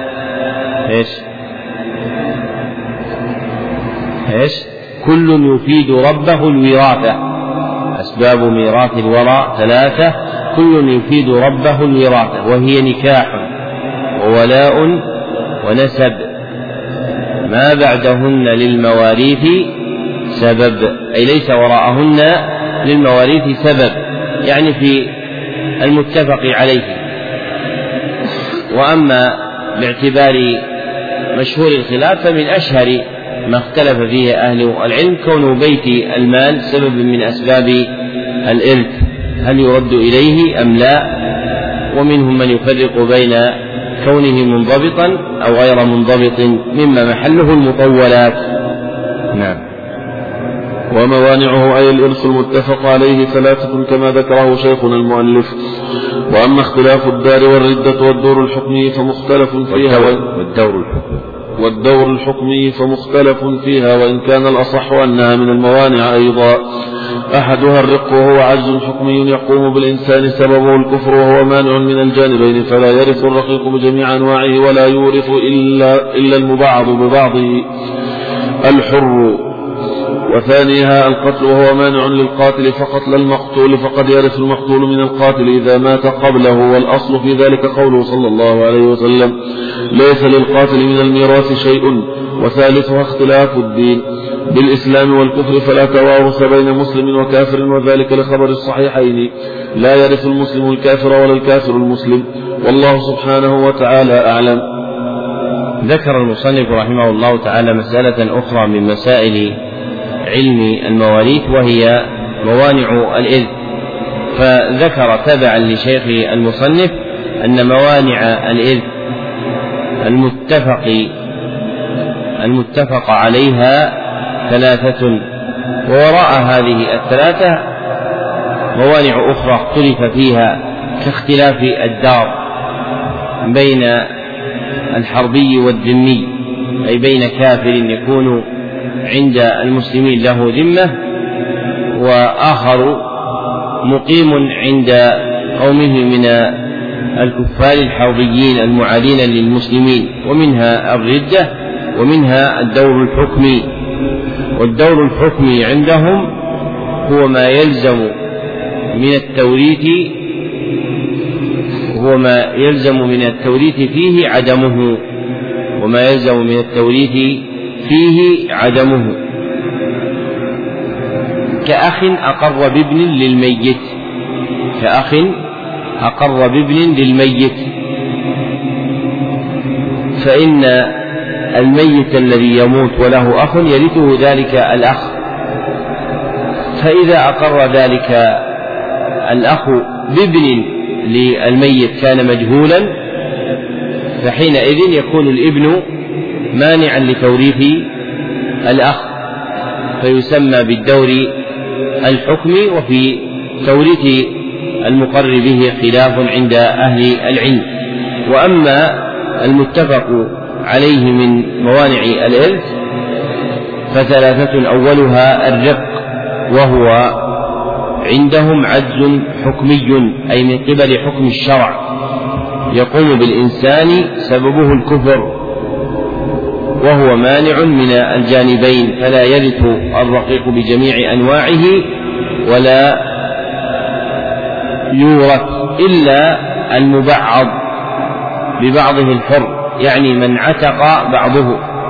فإذا عتق بعض الرقيق سمي مبعضا فإنه عند ذلك يورث بقدر ما عتق منه في أصح قولي أهل العلم. والمانع الثاني القتل وهو مانع للقاتل لا المقتول فقد يرث المقتول من القاتل إذا مات قبله. فإذا قدر أن رجلا ما عدا على غيره فضربه مريدا قتله. ثم رجع القاتل في طريقه فسقط في بئر فمات وتأخر موت من أريد قتله فتمرض أياما بسبب جناية الاعتداء عليه ثم مات فإن المقتول يرث من القاتل وإنما المنع متعلق بالقاتل نفسه. والأصل في بالقاتل نفسه والأصل في ذلك الحديث الذي رواه أبو داود وغيره ليس للقاتل من الميراث شيء وهو حديث يروى بإسناد ضعيف لكن له شواهد عدة مثله في الضعف من حديث عمر بن الخطاب وعبد الله بن عباس يشد بعضها بعضا فيكون من قبيل الأحاديث الحسنة. ومذهب جمهور أهل العلم أن القتل مطلقا مانع من الميراث. وأصح القولين أن قتل الخطأ لا يمنع من الميراث وإنما الذي يمنع من الميراث هو قتل العمد وشبه العمد. ثم ذكر ثالث الموانع وهو اختلاف الدين بالإسلام والكفر فلا توارث بين مسلم وكافر. لما في الصحيحين؟ لا يرث المسلم الكافر ولا الكافر المسلم. وذهب بعض أهل العلم إلى أن المسلم يرث الكافر فإذا مات أحد من الكفار ورثه وليه من المسلمين وهو رواية عن الإمام أحمد. وهي أرجح القولين لصحة الآثار بها عن الصحابة فقد ثبت ذلك عن عبد الله بن عباس رضي الله عنهما. وروي أيضا مشهورا عن معاذ بن جبل إلا أن في إسناده عن معاذ ضعفا ولا يعرف مخالف لعبد الله بن عباس وبه أفتى جماعة من التابعين. فيكون هذا تخصيصا للعموم في النهي عن توريث المسلم من الكافر. ففي هذه الحال التي أفتى فيها ابن عباس وغيره يرث المسلم مورثه الكافر إذا مورثه الكافر إذا مات وهو أصح القولين كما سلف لثبوت الآثار به ويكون أحد طرفي الخبر مما دخله التخصيص. وأما أن الكافر لا يرث المسلم فهذا أمر مجمع عليه لا خلاف فيه. نعم.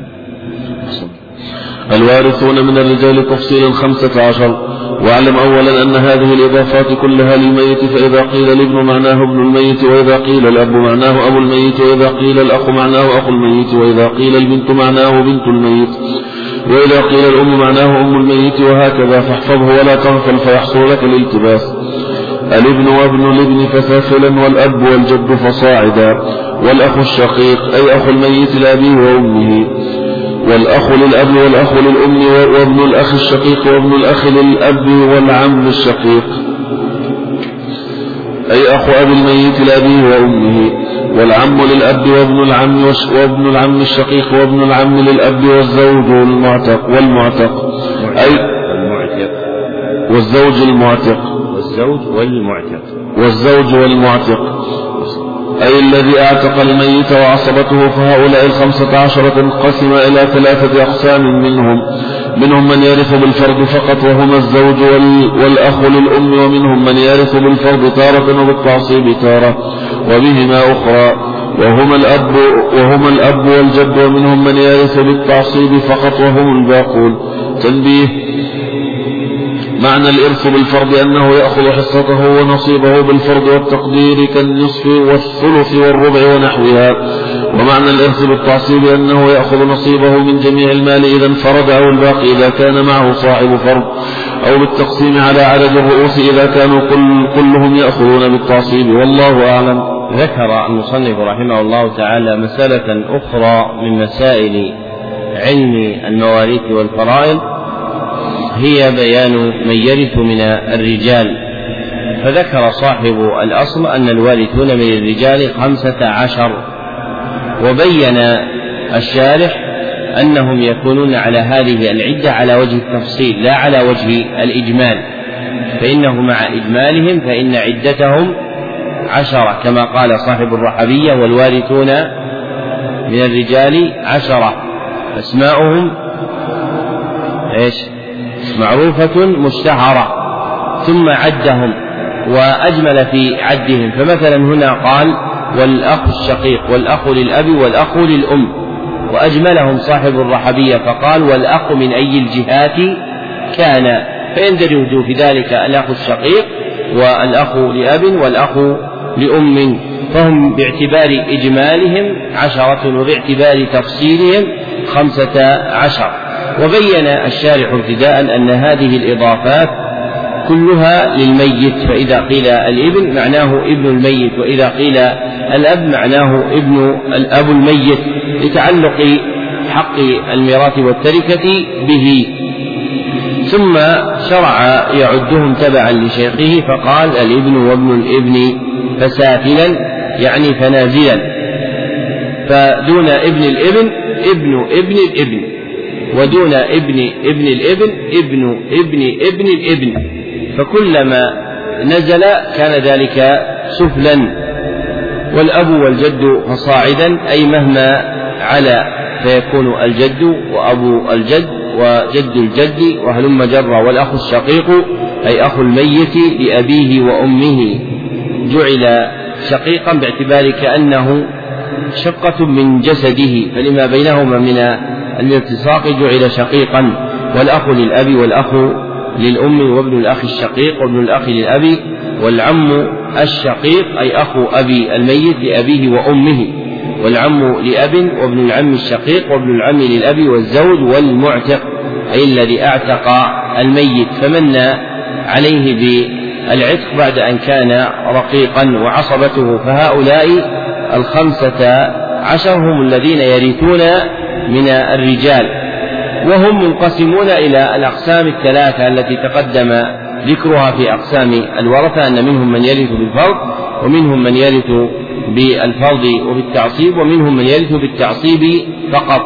وتقدم بيان معنى الإرث بالفرض والإرث بالتعصيب. والفرق بينهما أن الإرث في الفرض يكون مقدرا شرعا كالنصف والربع. وأما الإرث بالتعصيب فلا يكون مقدرا شرعا بل يكون له المال كله إن لم يكن معه أحد أو يكون له الباقي إذا كان معه وارث ذو فرض. نعم. الوارثات من النساء تفصيلا عشر. البنت وبنت الابن فسافلا والأم والجدة من جهتها أي من جهة أم الأم فصاعدا بمحض الإناث والجدة من جهة الأب أي أم الأب فصاعدة بمحض الإناث إلى الذكور كأم أم الأب وأم أم أم الأب. أو بمحض الذكور كأم أبي الأب وأم أبي أبي الأب. أو بإناث وذكور كأم أم أب كأم أم أبي الأب وأم أم أم أبي أبي الأب. والأخت الشقيقة أي أخت الميت من أبيه وأمه والأخت للأب والأخت للأم والزوجة والمعتقة أي التي أعتقت الميت وعصبتها فهؤلاء تنقسم إلى أربعة أقسام منهن من يرث بالتعصيب بنفسه فقط وهي المعتقة ومنهن من يرث بالفرض وبالتعصيب وبالغير تارة وبالتعصيب مع الغير أخرى وهما الأخت الشقيقة والأخت للأب والأخت للأب ومنهن من يرث بالفرض تارة وبالتعصيب بالغير أخرى وهما البنت وبنت الابن ومنهن من يرث بالفرض فقط وهن الباقيات والله أعلم.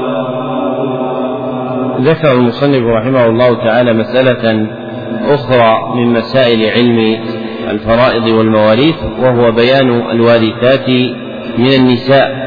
وذكر صاحب الأصل أن الوارثات من النساء عشر وبين الشارع أن ذلك أو بين الشارح أن ذلك على وجه التفصيل. أما على وجه الإجمال فهن سبع كما قال صاحب الرحبية والوارثات من النساء سبع لم يعط أنثى غيرهن الشرع. وبين ذلك بعدهن بقوله البنت وبنت الابن فسافلا يعني فنازلا. والأم والجدة من جهتها أي من جهة أم الأم فصاعدة بمحض الإناث. كأم الأم وأم أم الأم وأم أم أم الأم فإذا أدلت من جهة الإناث أي كانت آتية من قبل الإناث صارت جدة وارثة. ثم قال والجدة من جهة الأب أي أم الأب فصاعدة. بأي طريق أدلت؟ إما من الإناث أو من الذكور أو من الإناث والذكور كما قال المصنف بمحض الإناث إلى الذكور كأم أم الأب.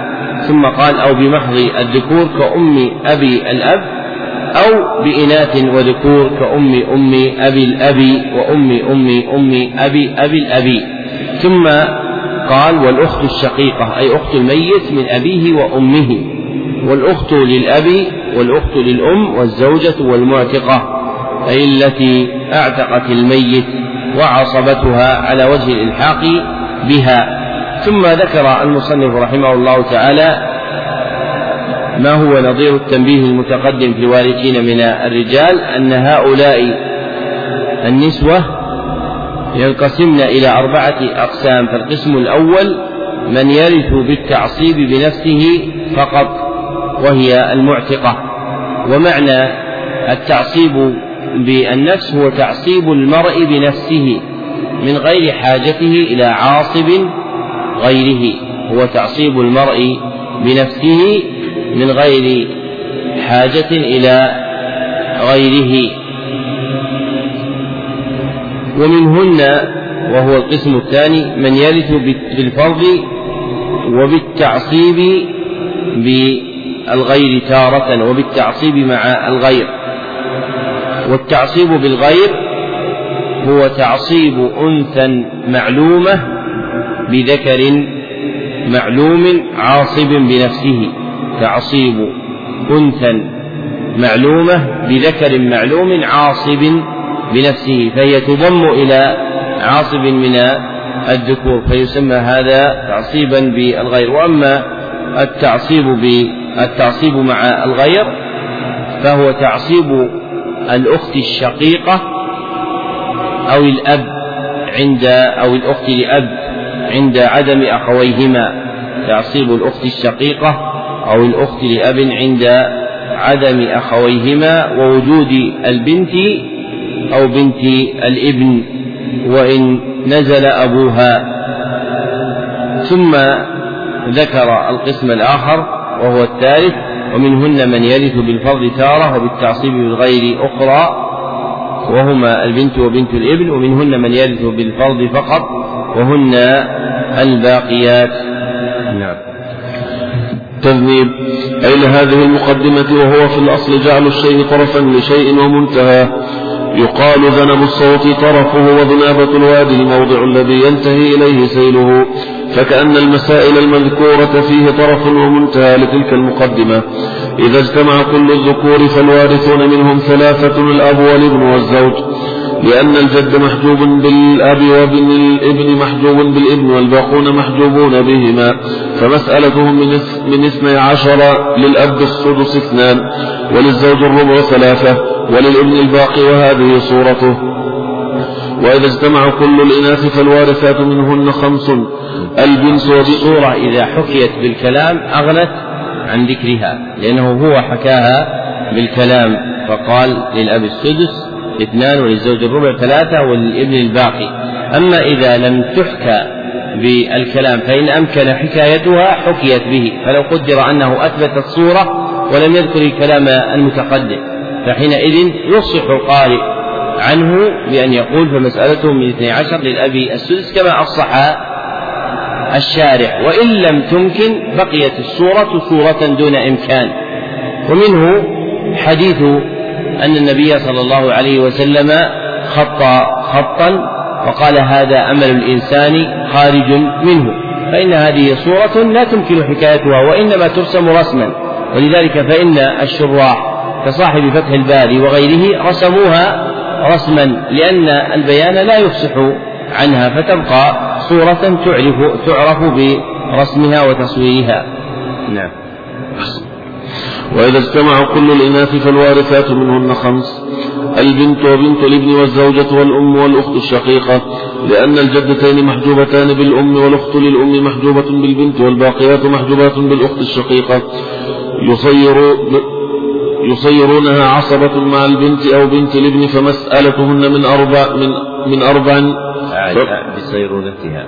بصيرورتها عصبة مع البنت و أو بنت الابن فمسألتهن من أربع وعشرين للبنت النصف اثنا عشر ولبنت الابن السدس أربعة وللأم السدس أربعة وللزوج الثمن ثلاثة وللشقيقة الباقية عصبة مع البنت واحدة. وإذا اختلط الذكور والإناث فيرث منهن خمسة الأب والأم والابن والابن والبنت واحد وأحد الزوجين. وهو الزوج إن كان الميت إن كان الميت أنثى فمسألتهم أصلها من اثني عشر وتصح من ستة من ستة وثلاثين للأب السدس ستة وللأم كذلك وللزوج الربع تسعة والابن مع البنت عشرة للذكر مثل حظ الأنثيين وللابن عشرة وللبنت خمسة. والزوجة إن كان الميت ذكرا فمسألتهم أصلها من أربعة وعشرين وتصح من اثنين وسبعين للأب السدس اثنا عشر. وللأم كذلك وللزوجة الثمن تسعة. وللابن مع البنت الباقي عشرة للذكر مثل حظ الأنثيين. له ستة وعشرون وللبنت ثلاثة عشر. وذلك لأن الجد والجدة من جهة الأب محجوبان بالأب والجدة من جهة الأم محجوبة بالأم وابن الابن وبنت الابن محجوبان بالابن والباقون, والباقون محجوبون بالأب والابن واعلم. واعلم ذكر المصنف رحمه الله تعالى هنا تدنيبا تابعا للمقدمة تبعا لما ذكره صاحب الأصل. فإنه عقد ترجمة قال فيها تدنيب وبين الشارح أن معنى كونه تذنيبا هو مجيئه تابعا للمقدمة السالفة والتذنيب في الأصل جعل الشيء طرفا لشيء ومنتهاه ومنه دنب الصوت ودنابة الوادي فكأن المسائل المذكورة فيه طرف ومنتهى لتلك المقدمة. وهذا التذنيب أراد أن يبين فيه صاحب الأصل من يرث من الذكور والإناث عند اجتماع الورثة وشرحه المصنف رحمه الله تعالى على غير وجهه فإن البيان الذي ذكره المصنف لا يصلح إلا لامرئ عرف فروض الورثة وكيفية تأصيل المسائل وحسابها وهذه مرتبة لم تأتي مسائلها بعد عند صاحب الأصل فضلا عن قدرة المتعلم. وهذا خطأ من أخطاء تلقين علم الفرائض ومنه نشأ وعورة علم الفرائض ونظيره كذلك القول في صعوبة علم العربية فإن منشأ صعوبة هذين العلمين هو من الزج بالطالب في مسائل لم يفهمها بعد مما يوعر الطريق عليه ويغلق باب الفهم دونه فإن من أراد أن يفهم هذا التدريب استغلق عليه فهمه لأن المصنف بدد شمله وفرق فكره بذكر قسمة المواريث وتأصيلها وما يلتحق بها من عول أو غيره. فوجه الشرح الذي ذكره الشارح غلط وكان ينبغي عليه أن يقتدي بشيخه فيذكر أحكام اجتماع الورثة وهو الذي نقتصر عليه لأنه هو الكفيل ببيان مقصود المصنف وهو المناسب لحال المتعلم فنقول إن اجتماع الورثة وفق ما ذكره صاحب الأصل وتبعه الشارح له ثلاثة أحوال. الحال الأولى اجتماع الذكور كلهم يعني الذين تقدموا. فإذا اجتمع الذكور كلهم وهم خمسة عشر فالوارثون منهم ثلاثة الأب والابن والزوج. وفي ذلك يقول صاحب السراجية يقول وفي اجتماع للذكور الوارث وفي اجتماع للذكور الوارث الأب والابن وزوج ها؟ ماكثوا ها؟ ماكثوا ولا ناكثوا الأب والابن وزوج ماكثوا ماكث يعني باقي. لكن النساء اللي يدرسن الفرائض يقولون زوج ناكث.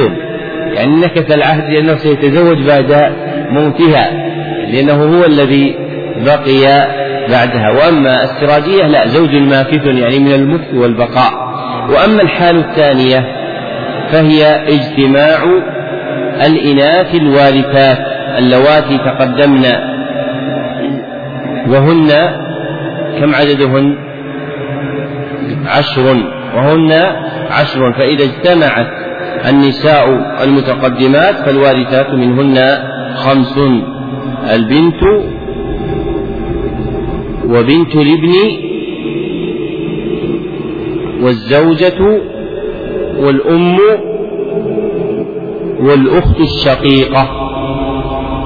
وإلى ذلك أشرت بقولي وفي اجتماع للنساء الورثة. وفي اجتماع للنساء الورثة. بنت وبنت ابن له مورثة. بنت وبنت ابن له مورثة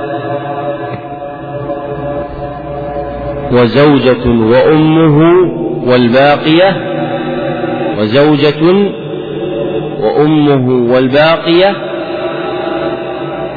شقيقة في جمعهن آتية شقيقة في جمعهن آتية. وفي اجتماع للنساء الورثة بنت وبنت ابن له مورثة وجد وزوجة وأمه والباقية شقيقة في جمعهن آتية. والحال الثالثة اجتماع الذكور والإناث الوارثين جميعا. فيجتمع في الميراث من الرجال كم؟ خمسة عشر. وفي النساء عشر. فإذا اجتمع هؤلاء جميعا فإن الوارثون خمسة هم الأب والأم والابن والبنت وأحد الزوجين. ويشار إليهم اختصارا بالوالدين والولدين وأحد الزوجين. فالوالدان هما من؟ الأب والأم. والولدان هما الابن والبنت. وأحد الزوجين إما أن يكون هو الزوج وإما أن تكون هي الزوجة. وإلى ذلك أشرت نظما بقولي وفي اجتماع الكل في الميراث وفي اجتماع الكل في الميراث من الذكور قل مع الإناث من الذكور قل مع الإناث فوالد وولده المثنى فوالد وولده المثنى فوالد وولده المثنى وأحد الزوجين كيف عنا فوالد وولده المثنى وأحد الزوجين كيف عنا معنى والد وولده المثنى يعني الاثنين الوالد يكون أب وأم والولد يكون إيش؟ ابن وبنت. والولد لغة في في الولد لغة في الولد. وأحد الزوجين كيف عنا؟ يعني كيف كان حسب الحال. فقد يكون هو الرجل أي الزوج وقد تكون هي المرأة أي الزوجة. هذا الذي قصده المصنف من التدريب الذي ذكره وأما ما بسطه الشارح فمما لا تحتمله مدارك المتعلمين باعتبار ما بلغهم من العلم الذي ذكره في علم الفرائض. وإذا أراد امرئ أن ينفع الناس في علم الميراث فينبغي أن يدرجهم في ذلك. فمثلا إذا أورد سؤالا عن معرفة الوارثين من الرجال ذكر مسألة فقال هلك امرؤ عن رجل عن أب وابن وجار. بين الوارث من الرجال في هذه المسألة فيبين أن الوارث الأب والابن وأما الجار فلا فلا يرث. أما أن يذهب ويقسم المسألة كاملة ويؤصل حسابها ويبين ما لكل ومن لا ميراث له أصلا فإن المتعلم لم يتهيأ بعد إلى إدراك هذا. فلا بد من ملاحظة تدريجه شيئا فشيئا. ومن حضر مجالس علم الفرائض دون علم مسبق ثم كان التعليم على هذه الطريقة فإنه يكون فيها ضعيف الإدراك ويضعف علمه بالفرائض تبعا لهذا التدريج. أما من أخذ بهذا العلم شيئا فشيئا ولم يكبس عليه هذا العلم كبسا فإنه يدرك العلم إدراكا بينا واضحا. نعم. واعلم أيها الطالب في هذا الفن أن الفروض واعلم أيها الطالب في هذا الفن أن الفروض المذكورة في القرآن ستة وهي أي أحدها النصف فإنه مذكور عند قوله تعالى ولكم نصف ما ترك أزواجكم الآية. وثانيها الربع فإنه مذكور عند قوله تعالى فلكم الربع مما ترك الآية. وثالثها الثمن فإنه مذكور عند قوله تعالى ولهن الثمن مما تركتم الآية.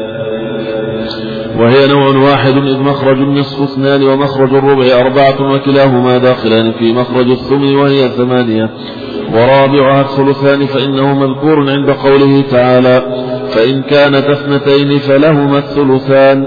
الآية وخامسها الثلث فإنه مذكور عند قوله تعالى فإن لم يكن له ولد وورثه أبواه فلأمه الثلث.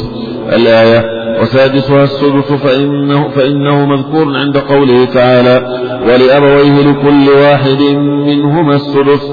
الآية وهي نوع آخر. إذ مخرج الثلثين والثلث ثلاثة داخلة في مخرج الثلث وهو الستة. ذكر المصنف رحمه الله تعالى مسألة أخرى من مسائع علم الفرائض مما أورده شيخه صاحب الأصل. تتضمن الإعلام بأن الفروض المذكورة في القرآن ستة أي التي قدرت للوارثين وهي النصف والربع والثمن والثلثان والثلث والسدس. فهذه هي الفروض التي قدرت في القرآن الكريم. كما قال صاحب الرحبية والفرض في نص الكتاب ستة. لا فرض إيش؟ والفرض في نص الكتاب ستة لا فرض للإرث سواها البتة. نصف وربع ثم نصف الربع والثلث والسدس بنص الشرع. والثلثان وهما التمام فاحفظ فكل حافظ إمام. يعني فاحفظ ذلك فكل حافظ للعلم هو إمام. فيه. وهذه الفروض الستة تنقسم إلى نوعين باعتبار تأصيل المسائل وسيأتي تأتي منفعتها قريبا. فالنوع الأول النصف والربع والثمن. والنوع الثاني الثلثان والثلث والسدس. فهذان هما نوع قسمة الفروض باعتبار تأصيل المسائل. وأشرت إلى ذلك فقلت النصف فالربع فثمن قل. النصف فالربع فثمن قل. والثلثان الثلث والثلثان لغة في الثلث والثلثان الثلث سدس حل والثلثان الثلث سدس حل من الحلول يعني فذان نوع قسمة الفروض. فذان نوع قسمة الفروض ومنهما التأصيل للمفروض. ومنهما التأصيل للمفروض أي تنشأ منهما قاعدة تأصيل المسائل في الحساب كما سيأتي. نعم. قاعدة. أي هذه قاعدة في بيان كيفية استخراج أصول المسائل واعلم أن أصول المقررة في هذا الفن سبعة وهي اثنان وثلاثة وأربعة وثمانية وستة وستة واثنى, واثنى عشر وأربعة وعشرون وهي تنقسم إلى قسمين عائلة وغير عائلة. فالأربعة الأول غير عائلة والثلاثة الباقية عائلة والعول معناه زيادة في الأنصباء. ونقص في السهام ونقص, ونقص في السهام. فالستة تعول إلى سبعة وإلى ثمانية وإلى تسعة وإلى عشرة والاثنى عشر يعول إلى ثلاثة عشر وإلى خمسة عشر وإلى سبعة عشر والأربعة والعشرون تعول إلى سبعة وعشرين فقط. مثال الأول مات ميت وخلف بنتا وعما للبنت النصف وللعم الباقي. ومثال ومثال الثاني أم وعم للأم الثلث وللعم الباقي. ومثال الثالث زوجة وعم للزوجة الربع وللعم الباقي. الآن لما درس الفرائض كيف يعرف أن هذا صار له الربع أو صار له الثلث؟ هذا من الغلط في التعليم لأنه لم يأتي بعد بيان الأحوال التي يستطيع منها المتعلم أن يعرف منها المقادير. فما كان من هذا الجنس فأمروها حتى يأتي إن شاء الله بيانها فيما يستقبل. نعم. ومثال الثالث زوجة وعم للزوجة الربع وللعم الباقي. ومثال الرابع زوجة و... و... و... للزوجة الثمن وللابن الباقي. ومثال الخامس وهي الستة غير عائلة. جدة وعم. للجدة السدس وللعم الباقي ومثالها عائلة, عائلة إلى سبعة زوج وأختان للزوج النصف وللأختين الثلثان وهي أول مسألة عالت في الإسلام. ومثالها عائلة إلى ثمانية زوج وأختان شق شقيقتان وأم للزوج النصف وللأختين الثلثان وللأم الثلث وتسمى هذه المسألة بالمباهلة. ومثالها عائلة إلى تسعة زوج وأم وأخت شقيقة وأخت لأب وأخت لأم للزوج النصف وللأم الثلث وللأخت الشقيقة النصف وللأخت للأب الثلث وللأخت للأم الثلث. وتسمى هذه المسألة بالغراء لاشتهارها كالكوكب الأغر. ومثالها عائلة إلى عشرة زوج وأم وأخت شقيقة وأخت لأب وأختان لأم للزوج النصف وللأم السدس وللأخت الشقيقة النصف وللأخت للأب السدس وللأختين الأم وللأختين الأم الثلث وتسمى هذه المسألة المسألة بأم الفروق بالخاء المعجمة لكثرة ما فرقت بالعول بالعول ولا تعول الستة. زيادة على عشرة فإذا كانت عندك مسألة من ستة تعول إلى أكثر من عشرة فاعرف بأنها غلط من جهة الحساب. ومثال السادس هو وهو اثنى عشر غير عائلة. زوج وأم وبنت وأخت شقيقة. للزوج الربع ثلاثة وللأم السدس اثنان وللبنت النصف ستة وللأخت الشقيقة الباقي واحد. ومثالها عائلة إلى ثلاثة عشر. بنتان وأم وزوج للبنتين الثلثان وللأم الثلث وللزوج الربع. ومثالها عائلة إلى خمسة عشر بنتان وزوج وأب وأم للبنتين الثلثان وللزوج الربع وللأب السدس وللأم كذلك. ومثالها عائلة إلى سبعة عشر ثلاث زوجات وجدتان وأربع أخوات لأم وثمان أخوات أشقاء. للزوجات الربع ثلاثة للزوجات الربع ثلاثة وللجدتين الثلث اثنان وللأربع أخوات لأم الثلث أربعة و وللأربع أخوات للأم الثلث أربعة وللثمان أخوات أشقاء ثلثان ثمانية وتسمى هذه المسألة وتسمى هذه المسألة بالدينارية الصغرى وبأم الأرامل وبأم الفروض بالجيم لأنوثة بالجيم لأنوثة الجميع وبالسبعة عشرية بفتح العين. ومثال السابع وهو أربعة وعشرون غير عائلة. بنتان وزوجة وأم وأخت شقيقة. للبنتين الثلثان وللزوجة الثمن وللأم الثلث وللأخت الشقيقة الباقي. ومثالها عائلة إلى سبعة وعشرين زوجة وبنتان وأب وأم. للزوجة الثمن وللبنتين الثلثان وللأب السدس وللأم السدس وتلقب هذه المسألة بالبخيلة لقلة عوالها وبالعولها لقلة عولها لقلة عولها وتلقب هذه المسألة البخيلة لقلة عولها وبالمنبرية والله ولله والله أعلم.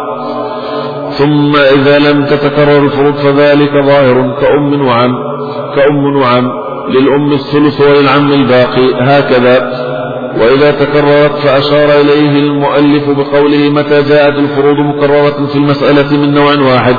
قد عرفت النوع الواحد كم تقدم كاثنين وأربعة. فأصل المسألة هو مخرج الأقل كسرا كسرا مخرج الأقل كسرا. ومخرج الأقل كسرا كالسدس والثلث.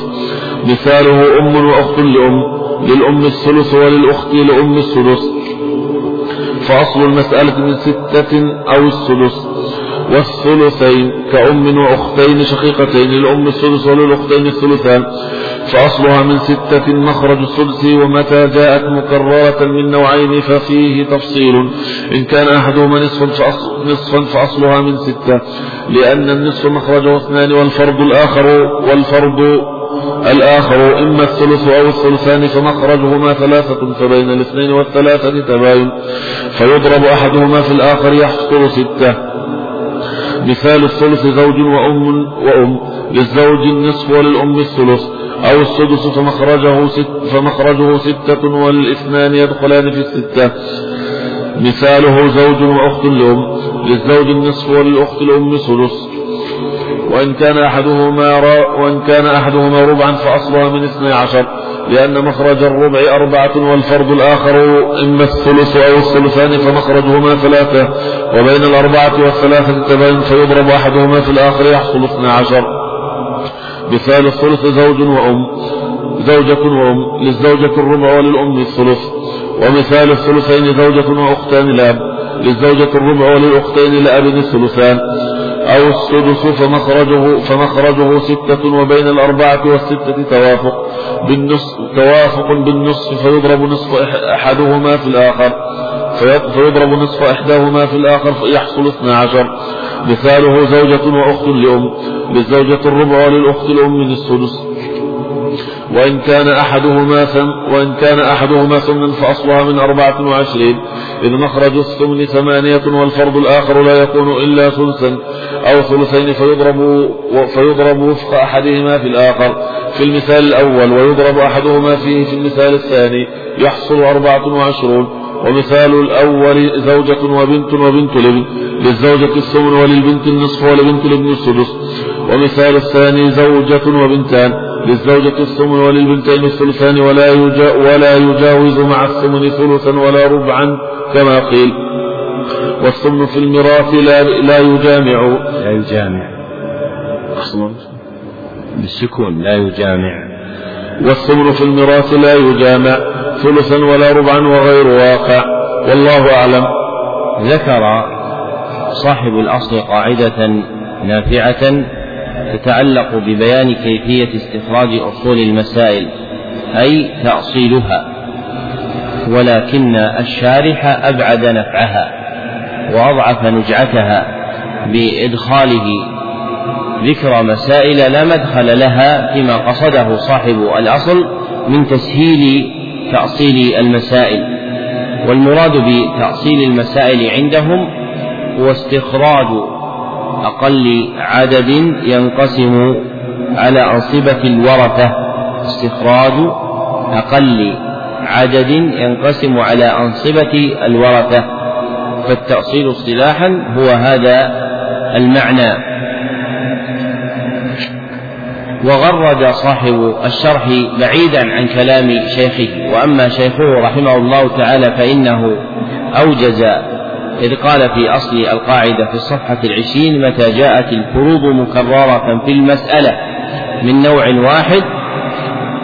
يعني من نوع واحد من النوعين اللذين تقدما فأصل المسألة هو مخرج الأقل كسرا كالسدس والثلث.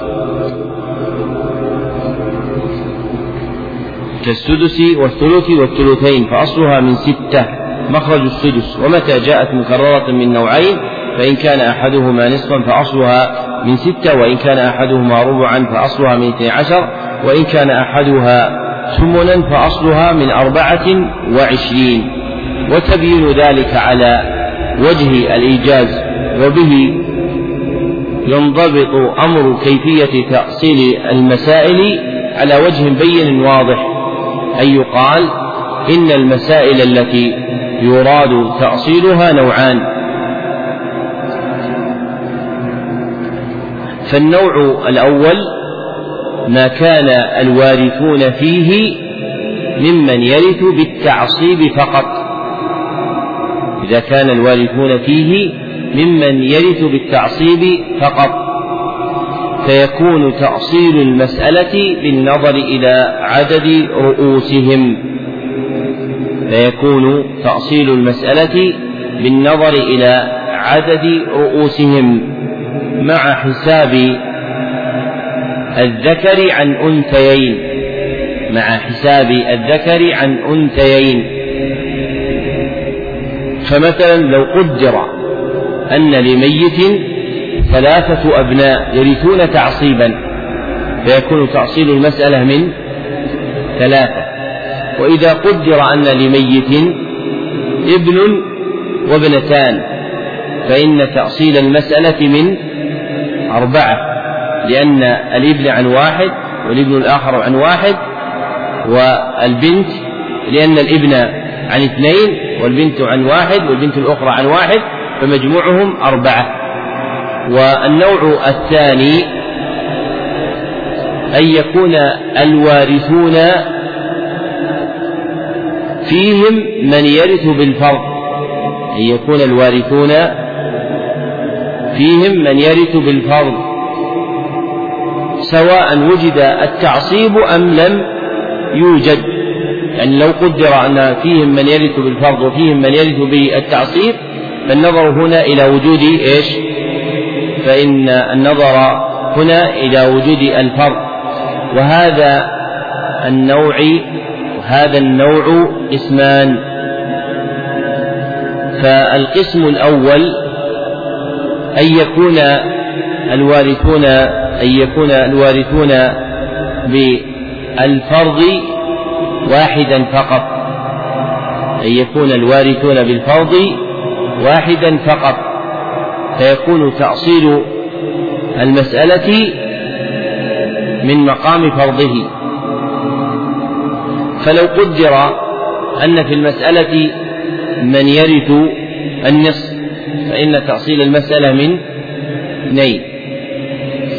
ولو قدر أن فيها من يرث بالثمن فإن تأصيل المسألة ثمانية. دون وجود فرض آخر.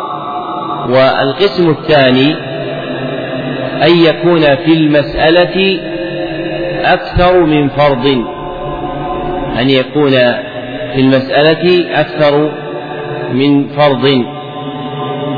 فمتى كان في المسألة أكثر من فرض؟ فإن تأصيلها ينقسم إلى قسمين أيضا.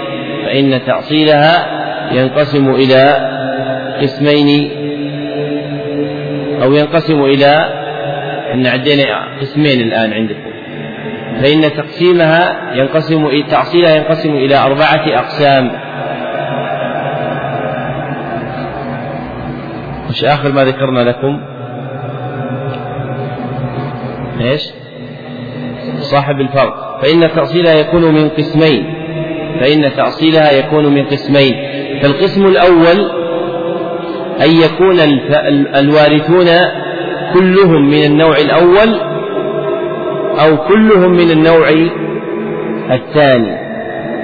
أن يكون الوارثون كلهم من النوع الأول أو يكون الوارثون كلهم من النوع الثاني. فإذا كان كذلك فإن تأصيل المسألة من أكبر أعداد المقام من أكبر أعداد المقام.